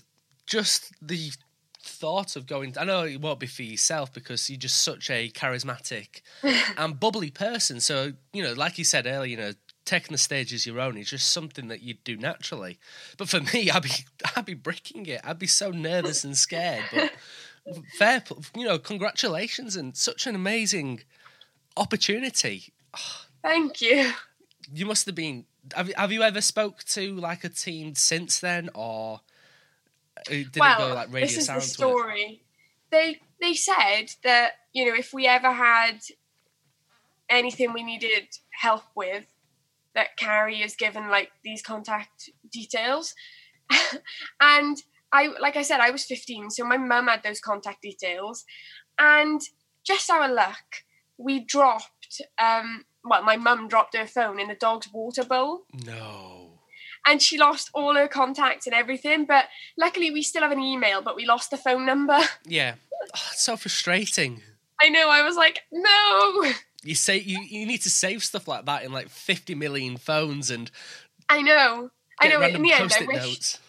Yeah, I wished I'd um saved it to my own phone because we couldn't get that number back probably by emailing emailing them and asking them for the number. Um, but also we we have an email as well as like a backup. But there were text messages on the phone, which even if my mum did screenshot, because I think she did, um, and she was planning to post them to my Facebook, from the chaperone who was like Carrie Underwood's like right hand woman, I think, and she messaged my mum straight after I came off stage, and this was before I'd gone back to my seat because going back from backstage and then getting back through like the whole audience and Mhm. people were talking to me, so I was gone for quite a while. Um, she had messaged my mum straight away and was like, "She totally smashed that," and all all these things she wrote in this message. My mum was going to post it, but then obviously, once you lose the messages on that specific phone, Yeah. unless you've got a photo saved somewhere, it's it's gone. Even if you have the number, it's gone. So, but oh well. That's so frustrating. I mean, at least you've still got the memory as such, you know, just from the whole experience and knowing that what was said was said and the, the fact that you even got on stage with Carrie Underwood. I mean, this And icon from America. yeah, and I'm just glad that we got a video as well of the night because technology, I'm the first to admit, is not my thing and it's not my parents' thing. And often people are like, "What do you mean it's not your thing? You're a teenager." But technology honestly scares me. I don't even know where to start. Yeah. so yes i'm just so i'm just glad that we got this video because usually we take the camera. My my dad likes to dabble in like learning new things when it comes to technology but i wouldn't say it always works out. And he bought this camera and he was like oh it's really it's a really uh, good quality camera so i can get all these videos of you. But every video never e- either the battery would run out it wouldn't seem to save or the picture was great, but the sound was awful on the video. So we realised we had to get an external mic and everything. Yeah. But this night we actually managed to film it, which phew, because otherwise I wouldn't have had something to document it. Yeah. I mean, I'm sure there'd be a million and one different other footages around like Yeah, YouTube or. from different like angles in the Yeah. audience had filmed it, were sending it to me as well. So that was that was good. That's awesome. I mean, just before we actually started talking again today, you know, we were talking about your your dad and what he does for everybody, really. You know, the fact that he loves to show people, you know, your performances and your videos. And Yeah. it's so sweet. Go on. Do you want to tell? Do you want to tell us all what your dad Um, does? my dad, he honestly, he's a carpenter, but every time somebody comes into his like workshop or his factory, he's like, "You need to come into the office. You need to watch this. Oh, before you go, make sure you follow Caitlin May Music on every, every social media platform. Make sure you pre-order a song and pre-save it, and you know, listen to it and share it to all your friends. It's so crazy. And then he comes into the office, or he comes when I go into work, and he's like." You've got three new fans. Look like, at that. That's what you need in family. yeah, he's he is uh he's yeah, he's really supportive and he's a good he's an amazing dad. Um, even even the Carrie Underwood night, it was the song "The Champion" that we sang, and you had to kind of have a backstory. And Carrie Underwood would tell that backstory on stage before you sang, well, before the song started. And my champion was my dad because he had an operation on his eyes that went horribly wrong. Yeah. And Yeah. so it's been really five five years since he had the operation, and it's been five years from hell for him because he's just now he's on so many different kinds of medication for like the pain. And before he was like the most most healthy person you would meet. Like he wasn't on any medication. He was really positive, but you know, it's been really difficult for him for the past five years. And that's another reason that has always kind of pushed me on with my music because it's such a huge passion, but also I just he's always believed in me, so I want to, you know, prove him right. Yeah. I'm sure you're doing him so proud. And he also made the studio that you're in right now. Yeah, he did. He honestly, the amount of planning that went into this because he obviously he's a carpenter and that's his like expertise. Yeah. But the music side and that you don't realize like how many technical things go into making a studio. I never realized. But it's like not just putting sound panels on a wall. It's so much more. It's like insulation and every single thing. He just researched it and researched it until you couldn't research anymore. and yeah, I mean, I just love the result. Even, I mean, I can't show you because the camera's attached to the top of the Yeah. computer, but even on the floor, we're like you need so many wires in the studio, and obviously there's like the booth and then there's the main room. Mhm. So there's so many wires, but he's made it so that the floor actually has these panels that you can remove and they're still carpeted and underneath that's where all the wiring goes Yeah. and he did that all on his own Yeah, I mean, where because I work as an engineer full time as in prosthetics. The building that I work in, I've got these like plug sockets that are built into the floor, so you can Yeah. have benches at different points and not have to like run cables from like the middle of a room to the end of the wall. So I can imagine exactly what it is, and it's so smart. It's, it's Yeah, just so many things. I wouldn't have even thought of half of the well, more than half of these things. Just everything. And then even even though he did all the background research, he then also went into the aesthetics because I like even behind me there's like this big wooden panel yeah, and each of those blocks were put on separately and there's like over 200 300 blocks so there's a lot of different things that he had to do and it just took him a long time but See that that was going to be one of the things. I'm going to mention. You know, if if anybody's ever seen your studio room there, you, you'll know what we're talking about. But it's like a load of. It's almost like a jigsaw piece, yeah but it's it's like a um, you know, like sound waves. I don't know if you remember um, Robin. She uh, every heartbeat, and she was like running on Yeah. these blocks that were going up and down to like the beat of the music. And Yeah, it kind of yeah. reminds me of like a sideways version of that. And it just Yeah, looks so smart. he said he wanted to offer different points of interest as well in the room Yeah. because obviously all the blocks are on different levels. Some are pointing out more and some are more uh, flush to the actual Yeah. wall. So they all just yeah it does it does um make you just want to look at it. Yeah. And the different in you're like oh. Yeah. Going from that then, you've got a second Christmas single coming out. Yeah. Called Christmas Kiss. Christmas Kiss, yeah. I'm so excited for this one. So earlier we mentioned the fact that obviously Candle for Christmas is a sadder version of a Christmas song, and you wanted to Yeah. do something that was happier. So what Yeah. was it like writing then Christmas Kiss? Writing Christmas Kiss was a lot more. Yeah. It's difficult to explain because I say that with A Candle for Christmas, I really wanted every word to do the story justice. I didn't want to. I didn't want anything to take away from the story I was going for. Yeah. so I was very careful with every single lyric, and I just wanted to make sure it fl- like it flowed.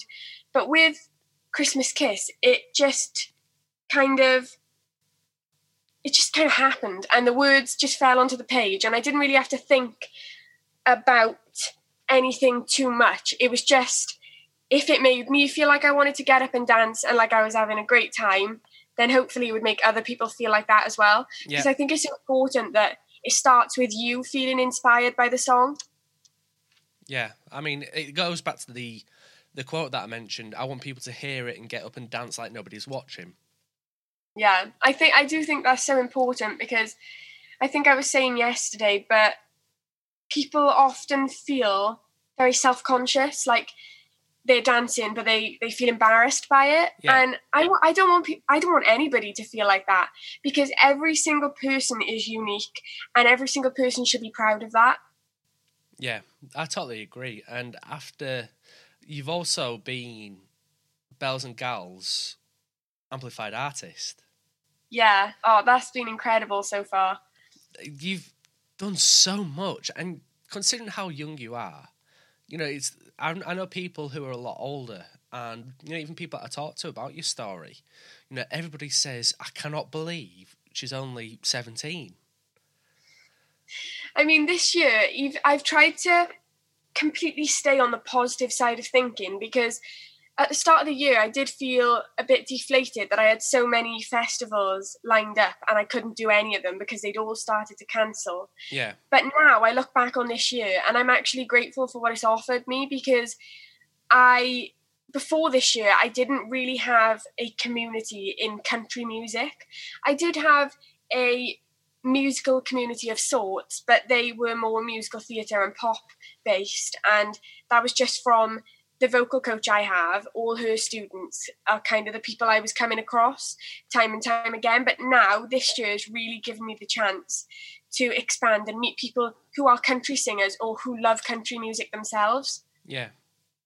I mean, one of the in the email that I get from Rachel regarding like new singles and stuff, there's there's a quote in there saying that Caitlin has a rich, powerful voice and a delicate lyrical delivery that is heavily showcased in her first single release, A Candle for Christmas, which reached number five in the UK country iTunes chart.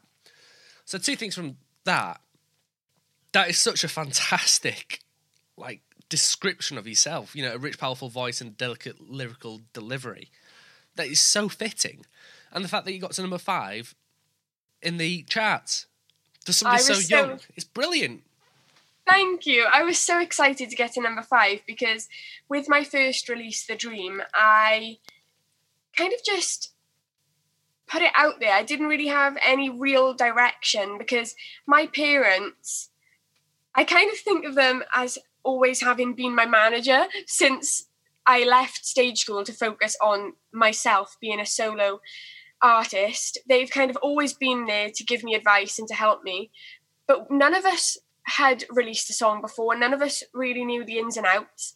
So we put it out there and we just thought that was what people did. They put it out there. And if it gets a good response, that's because you've written a great song. Yeah, And it didn't reach as many people as I was hoping for. And then this year, I've come to realize there's a lot more that goes into it than just putting it out there and Yeah. hoping for the best. You really do have to do a lot behind the scenes. But it's been an incredible journey this year, learning more and discovering more about that. And I couldn't believe it when it hit number five. I was so excited. where uh, where are you hoping to hit then with, you know, a Christmas kiss? Are you wanting at least the same or something a I- bit I'm better? Honestly, hoping for number one. That's my biggest aspiration for this song. It would be incredible for it to hit number one. I mean, it totally deserves it. I mean, with Christmas coming up, and the fact that it's so difficult. I mean, particularly for a young artist, but to release not just one Christmas song that can only be we mentioned yesterday can only be really played between, you know, in the month of December, Yeah. but to release two of them, so you know, two thirds of your releases so far can only be played within one month. So it'd be really, really nice if people could actually, you know, buy, stream, download, do everything that you can to get these two singles. That would be incredible. I mean, after the year we've all had as well, I just hope that this song makes people who listen to it want to download it and listen to it every day on the lead up to Christmas and just feel like they can forget about all their troubles and all their worries and just listen to the song and get lost in it. Yeah. So from the three songs you've got so far, then the Dream, uh, Christmas Kiss and A Candle for Christmas, which one's been the most emotional for you to write, and which one has been the most easiest for you to write? So I would say that A Candle for Christmas is definitely the one that was most emotional to write. Yeah. When I was in the studio, I mean, this was after I'd written it, and when I was first laying those vocals down, I felt really, really emotional in the studio. And I don't usually feel like that because I really, I really love being in the studio and I get lost in just just those few hours is a journey on it on by itself because yeah. you're watching your song turn from, you know, possibly just lyrics to an entire finished piece. Mm-hmm. And I always get lost in just that journey when I'm in the studio. But this for this particular song, I when I was in the booth and I was singing it, I felt so emotional, and I was like, "Wait, no, don't cry, don't, don't, don't cry," you know. When but, um, whenever I listen to music, I always tend to have this like imagery that goes through my head. You know, I've got like a almost like a music video that goes through my mind for what it's going to yeah. be. Now, when you're actually in the vocal booth recording your lyrics, do you for any of the three songs do you have like imagery that goes through your mind or do you put yourself into a certain location? Or do you just focus on the song and making sure that you nail it 100% which you do? I'm definitely the kind of person who doesn't focus on every lyric in my head being perfect because i just think the most important the most important thing in a song is for you to emotionally connect with people who listen to it yeah so yeah I always try to lose myself in the storyline and feel like I'm living the song and living the story that I'm trying to tell. Um, which with a candle for Christmas was really easy to do. Yeah. And usually with the more upbeat songs, they're really easy as well because it's more just feeling really happy and feeling a buzz, which is my favorite thing. I love feeling a buzz because whenever I'm on stage, that is the feeling you get because you bounce off the audience. So when you're singing a really happy song, even in the studio, I always feel like you know it's a good song when you get that buzz. Yeah. Um, and the music video to A Candle for Christmas, from the very beginning when I started writing the song, I knew what I was doing for the music video. Yeah. I didn't have to think about it and write out this big plan that took a lot of time to think up. It was in my head from the start. It was almost planted there alongside the idea for the song. The video for A Candle for Christmas, obviously the whole room's decked out, and you, you know, you're giving the you're giving this boy a present. Yeah. I mean, if you if you haven't watched the video yet, you really need to. You really need to. I mean, I was I was when you was posting about it, you know, just before it was actually released, you know, the like little sneak peeks of filming and like behind the scenes and you know, I thought it was so fascinating to watch. Now, when did you actually start filming the music video for A Candle for Christmas? We filmed the music video for A Candle for Christmas. I think exactly a week before it was released. Yeah. So it really it was it was all done really quickly and quite spontaneously because my whole plan from the beginning was for it to be filmed weeks and weeks earlier than it was released. So there was no stress involved in knowing that I had to get it edited and out by like a certain date. Yeah. So I just thought it would be great to get it done as early as possible. But then Wales went back into another lockdown and we couldn't because we wanted to do a location shoot and I wanted to have an open fire for the music video. Yeah. But the locations we were getting in touch with were saying because of the restrictions, we can't really permit you to use this space because it wouldn't we, we'd be breaking the law really and it's just not safe this year to do it. So i was thinking to myself that i'd have to wait and release a music video next christmas which i was feeling a little bit bummed about but i know that we've all had to overcome things this year so that wasn't the end of the world. But after the lockdown um, I think it was just after the lockdown finished, I went into the studio because I just found the guy to do the harmonies for a Christmas Kiss. Mm-hmm. So, yeah, and he said, "Oh, I know a videographer and he's great, and you should definitely use him or contact him if you're looking to do a music video." So we did, and we said we're looking to do it as soon as possible. And he said, "What about this date?" And it was the twentieth. And the twentieth, I think, was the actual release date of the music video. I said, "We can't film it then because it should already be out then. and he was like, Oh, so when you said we need to do it as soon as possible, you meant like tomorrow. Yeah.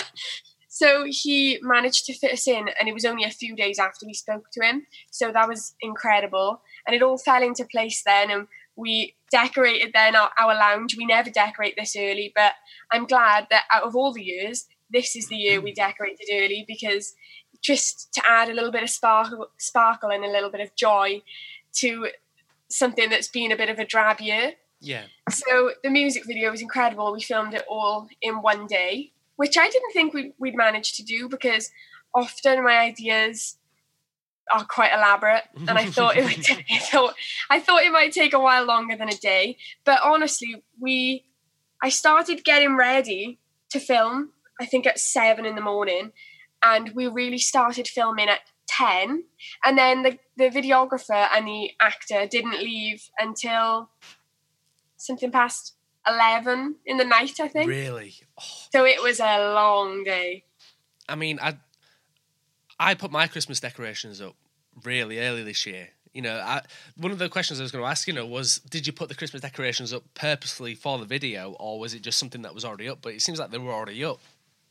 Well we actually knew that I needed to decorate for the music video and I wanted to decorate early anyway this year because I know a lot of people have and usually we go away for Christmas that's like our tradition but this yeah. year we couldn't so I thought the be- the next best thing would be to decorate and just try and prolong the Christmas period to two months instead of one yeah. um, so we by the time we got the Christmas decorations down we also we lost the decorations for the tree. So taking everything down from the attic, somehow we lost the decorations. So we had the, the tree, we had the train track, but none of the actual decorations. So I was like, oh my god.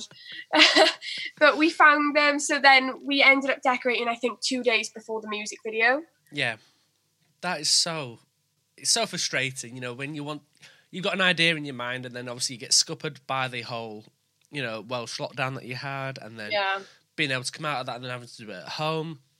You know, it's it must be so frustrating in the sense that you you've got so many different ideas and then one after another things go wrong.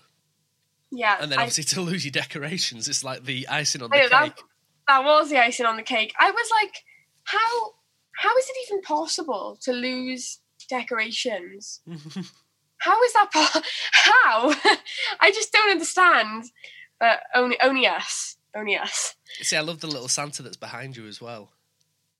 Oh yeah, he um, we he vacated to the quiet and the pe- the peace of the studio because our house is totally hectic. We've got a dog. I was telling you is so naughty. He barks his way through every day. He, yeah. he just barks. He do- he doesn't even care if there's anything to bark at. He just barks. um, and yeah, we're all just.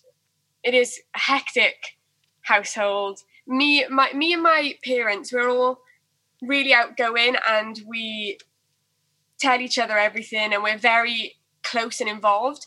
And then my brother, he's we're, we're still very close knit, but he is more quiet and he likes to just blast his music out in his room and tends to just want to stay in there.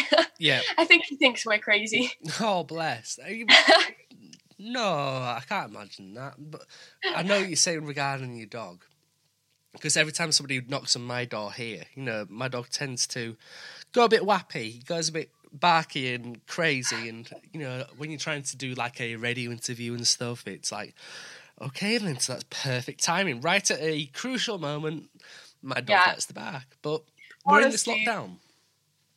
Yeah, I mean, our dog. I think he has honestly thought that 2020 has been a party because usually because he some dogs i mean he's 10 my dog but he still acts like a puppy and he still acts untrainable basically yeah. and even though we have a factory of our own, we don't usually take him because he is an escape artist. he loves to escape, and honestly, every time he escapes, he gets further and further away from the house. So then, usually, before yeah in our street, he has a there's a dog, and it's like his best friend. And whenever he used to run away, we knew he'd be there because he only ever went as far as this dog's house. Yeah.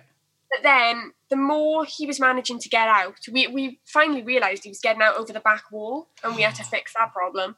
But he, um, the more he was getting out, the more confident he was getting, and then he was getting further and further away from the house, and he was getting to like the main road. Yeah. And he is not a street smart dog, but thankfully we managed to sort the garden out so that there is no way he can get out unless somebody leaves the gate open. yeah. Which, if anybody leaves the gate open, it's my brother. So so frustrating.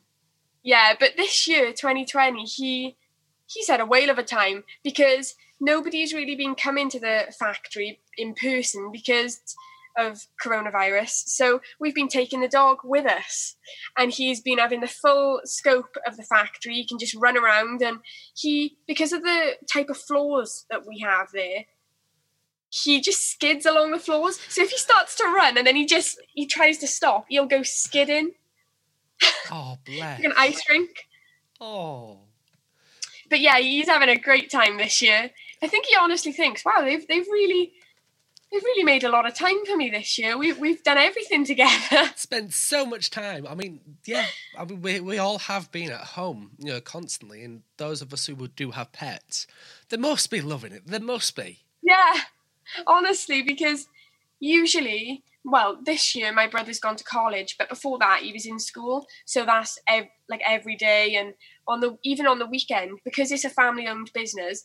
Sometimes we'd go up to the factory on a, on a weekend as well. Yeah. And my dog, when you'd come when you'd come home, he still hasn't eaten his food because he missed you so much. He wouldn't eat his food when you were out. Oh.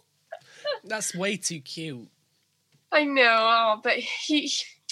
I want to say uh, he is cute. He is the cutest. Pep, like I say, puppy. He acts like a puppy. I call him. puppy.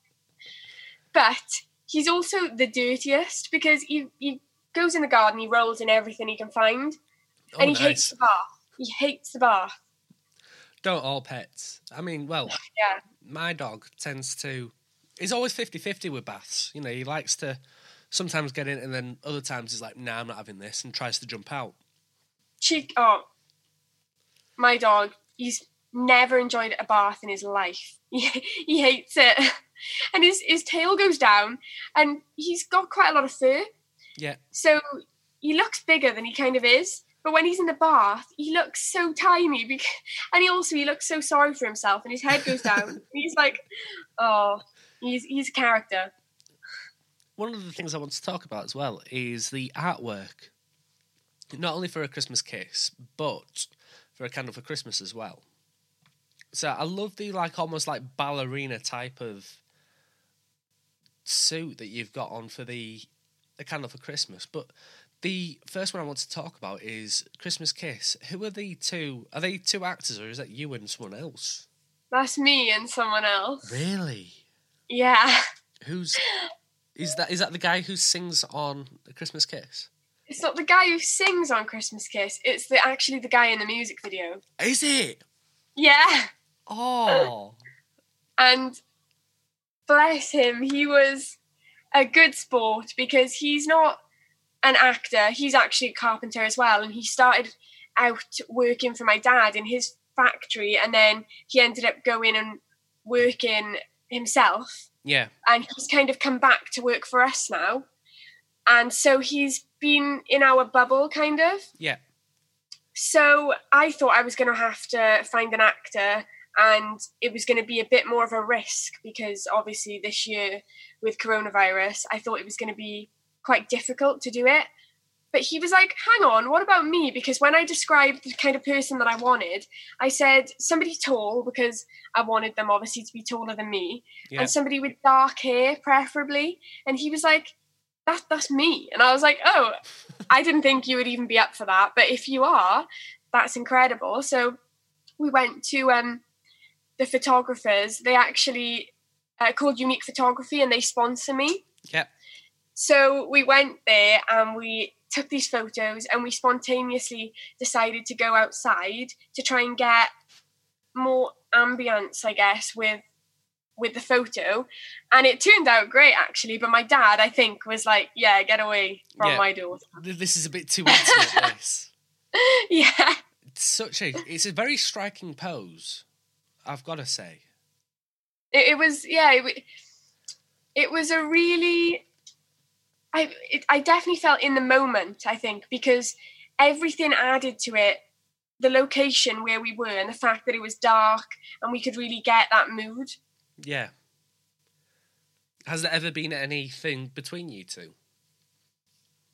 no no but he we are really close he's like best friend brother figure Yeah, you're blushing. No, it is a very striking image. It is really.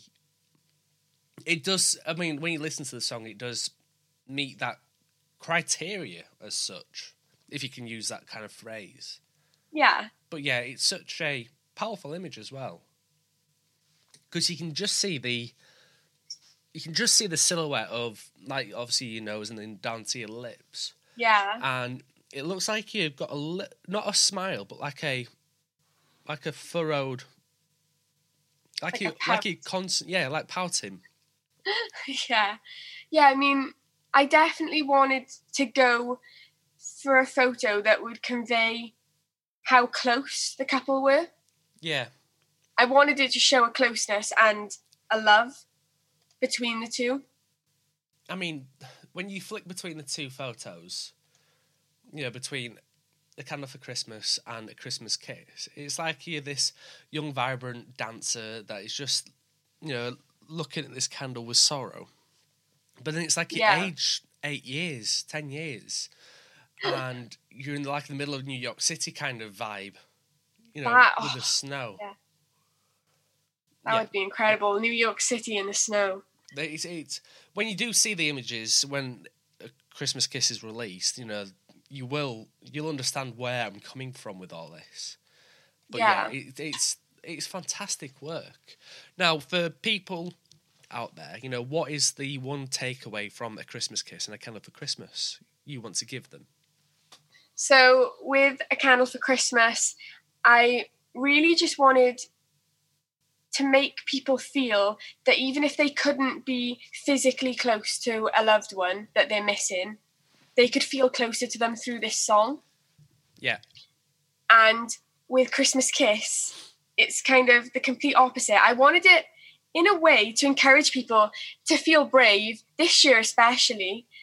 And I know a lot of people experience crushes and they might be too nervous or too shy to actually act on them. But I think you don't want to live your life based on regrets. And if you have a crush on someone, no matter how new it is to you or no matter how young you are, you should act on it. And even, I guess, even if you are a girl, I know a lot of the time they're like, oh, wait for the guy to make the first move. But if you're the girl, you can still make the first move, and you should because that's a great story to tell. yeah. I mean, why why should it always have to be the guy? You know, It shouldn't.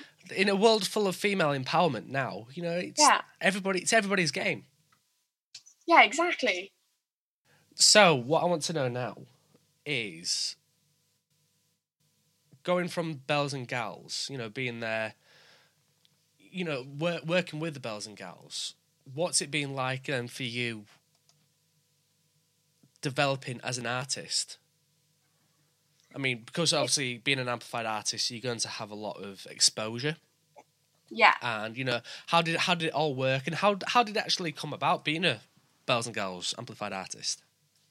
It was actually an amazing it was a huge surprise when i actually got to be the amplified artist and when i found out that i'd got that position. It was incredible because i started to work with scarlet river management for this release because i want i knew i wanted to do things completely different to what i did with the dream. And so I started working with Scarlet River and I kind of put the belles and gals things to the back of my mind because I often think you've got so much going on and a lot of things to kind of apply for and to try out. Um, after I've applied, I tend to put it at the back of my mind so that I'm not dwelling on one thing and thinking, oh, I need to keep checking up on this. So I was just overjoyed when I found out I was the amplified artist. Yeah. And then it was just a double whammy this year as well because I'd started working with Scarlet River and then alongside that I was going to be working with Belles and Gals. So it's really been an amazing experience and honestly double what it would have been if I was only working with one or the other. Yeah. I mean, when you when Rachel sent me all the stuff and she was like, you know, I, I asked, you know, uh, what are you doing with um Caitlin, you know, are you are you actually managing her? Are you doing the social media? What are you doing? And she was like, oh, I'd love to, um, but she's going to be the amplified artist. So I actually found out a couple of weeks before everybody else. So, but he was working with Scarlet River. You know, they do do a lot. You know, in terms of you know the social media side and the, getting the artists out there, and they do do Yeah. a lot. You know, what's it been like them working with Rachel from Scarlet? It's been amazing and i do feel like i've learned a lot and discovered a lot this year um, working with scarlet river and it's been incredible because i've had just so much support and i i do i am so grateful to scarlet river because i wouldn't have found a community as large as i have if it wasn't for meeting her and you know working on this release with her. In terms of community then what's it been like you know discovering throughout the uk in particular the far reaches country music actually gets to? Because it, before all of this you know back in i think 2016 i didn't realize how big the uk country scene actually was. What was it like for you actually discovering that for yourself? I know. I always, I always kind of felt like I was hearing how country music was growing in the UK, and I was like, "Where are these people? Where are my people? I can't find them. like I'm lost." And this year, it's just been, it, has been like a journey of discovery. Because ah, that sounds like a Discovery Channel thing, but but no, no, it, it just it has been just incredible meeting, well, virtually meeting so many people who are either country singers themselves or are really involved in the behind the scenes or they do interviews or they just love music in general. It's just nice to finally find people who I feel like I really fit in. yeah And I say that, but I also think it's incredible to stand out. And I think there there's room for everybody to be their own artist and to be different and to really make a mark for themselves, even though we're all, I think, quite close knit. I found that people, uh, like all the country singers, they seem to be quite close knit, and I haven't even met any of them in person yet, and I can't wait to. Hopefully next year, but we we all seem to be quite close knit. But I do think that there is a place for each one of us to stand out. Oh, exactly. That's that's the main thing. I mean, I didn't realize how big the community was, and going into No, this, it was like, oh my god, you know, week after week, I get so many different artists saying, oh, you know, can we have a chat? Can we have a chat? Can we have a chat? And you know, it was like, oh, I really didn't expect to be so inundated. It's it's not a bad thing, you know. That's a fantastic thing because there's so much Yeah. to go around, and that's the great thing with country music is it's so much more to do with the singing and songwriting than it is to do with the actual production behind music. You know, Yeah. whereas like pop music is very much, you know, it's about the levels and the layering of instruments, whereas this it's very much the emotions behind the music, and you've got that That's- nailed. that's what I love about country music, and I think that's why I felt so connected and so encouraged to follow that path because I love a, so- a song that tells a story, and often I know this is kind of going back to something that's not really a huge deal, but it always sticks in my mind that when I was in infant infant school and primary, they would do like pop quizzes, Yeah. and they would be about the pop artists that you could name, or can you match this name to this person or to this song? Yeah, And I always like I said earlier, I kind of felt like a fraud because music played such a big part in my life, but I could, n- I, I never did well in the, those quizzes. I was like, I have no idea who that person is. Yeah. And all my friends and all the people in my class would be like, well, that's this person, obviously. They're number one in the charts. And but I, I would have no idea. And I was like, what am I doing wrong? But I think it's I just never felt connected to pop because I never felt that it told a story. Yeah. And country music is so incredible for telling stories.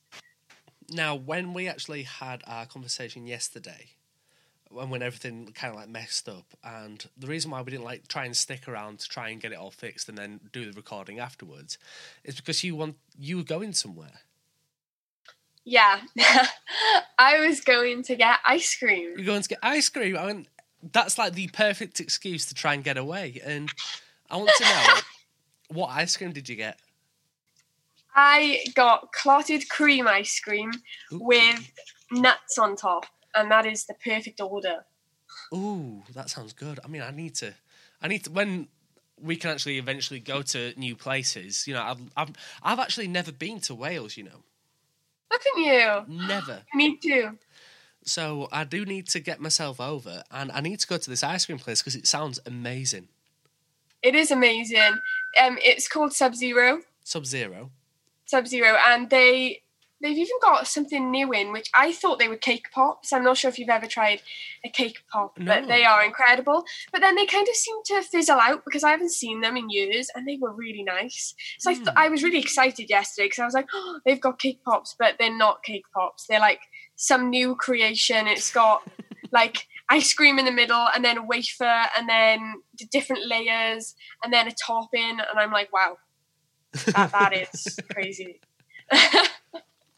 So, towards the end of the show, what I always like to ask is two very important questions. Now, I don't know if you've heard some of the episodes. It's okay if you haven't. Don't worry, don't panic. but it's two very important questions, and one is Jaffa cakes. Are they a cake or a biscuit?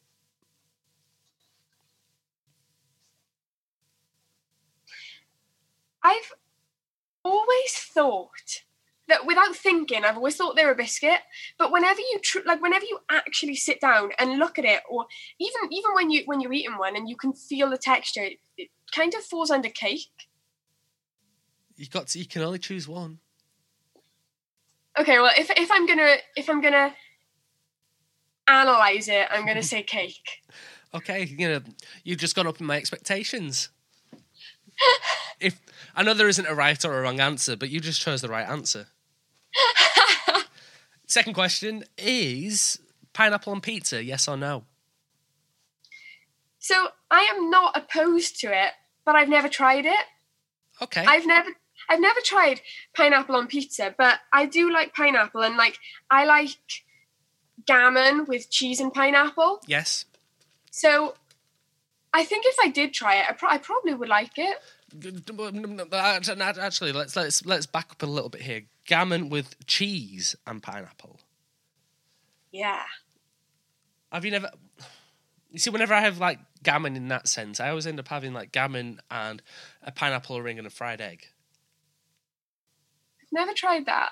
I've never because I've never really been um you know like the English breakfast type person. Yeah. You know when they have the eggs and the beans and the I've never been that kind of person. So I never tend to have eggs. I don't I don't usually have eggs. Okay, I'm fair not- enough. I'm not, an, I'm not an eggy person. Such a weird phrase that I'm not an eggy person. so, where can people find you on social media? so my social media handle is at Caitlin May Music on all platforms except for Twitter, where I'm Caitlin May UK. Twitter's always the annoying one because you can only have so Yeah. many characters. Because somebody is using my username, so I can't. I can use Caitlin May Music on every other platform except for Twitter, where somebody else is using it. But the last time they were active on the account was 2015. That's for sure. So. I'm like, I just want my account name. But um, the person who uses it, they're not even a singer. They're just they like rate songs. So I think they'll put a name of a song and then they'll say like five out of ten, and that's it. Yeah, and I'm like, oh, See, I'm sure what you need to do is try and follow them and then send them a message saying, "Can you deactivate your account, please, so I can have the my name. Or can you at least change your name so it's just Caitlin May or something? Just I want the Caitlin May Yeah. music. I know. Oh, I can't believe my luck. Just my luck. So as a run through again, when is a Christmas Kiss coming out? So Christmas Kiss releases on December 4th. And where can we get it? You can get it on all major music platforms, but I know the main ones are Spotify, Apple Music, Amazon. Those tend to be the main ones people go for. But any music app that you have, it'll be on there. Thank you for coming on. It's actually been really, really. I mean, yesterday was such an emotional day. You know, I'm kind of glad that we've, you know, done it almost in a two-parter because it's really, it's it's relightened the mood because even though it is such an important topic, it's still a very emotional topic. What we went through yesterday. Yeah. Yeah, for sure. I just think though, I always I'm not gonna say because I, I hate to like live my life and I would hate for anybody else to live their life with regrets and wishing they could go back and change something. Yeah. So I always say what happened happened and I wouldn't change it because that could change me. Yeah. Because every experience that you have it does affect you in some way, even if it's in a really small way. But it, it every little thing that happens in your life changes the person that you are. So in a way, I thank all my experiences for making me the person that I am today. Yeah, I completely agree. And you know, my hat goes off. If, again, if I was wearing a hat, I'd take it off for you. Thank you for coming on. It's been an absolute pleasure chatting to you. And yeah, it's great to actually actually finally meet you. Now next week on I think it's Wednesday, we Yeah. are going to do a Instagram live. So be sure to tune into Instagram live, country chat with Dom, and you'll get to see me and Caitlin have a bit of a chat and a couple of songs. That's going to be so awesome. I can't wait. So yeah, that's Wednesday the second of December, and yeah, let's all live with love and yeah, remain happy and cheerful this Christmas, even though we're going through this big lockdown. Yes, for sure. Make this year a good one. Make the rest of this year a good one, and make next year a good one as well. Yeah. Make next year the best one. Exactly, we need it. Yeah. Thank you everybody for listening, and I hope you all have a good week. Take care, and I'll see you all next time. Bye for now. That was the Country Chat Podcast. Join Dom next time for exclusive interviews, reviews, and general chit chat on all things country music.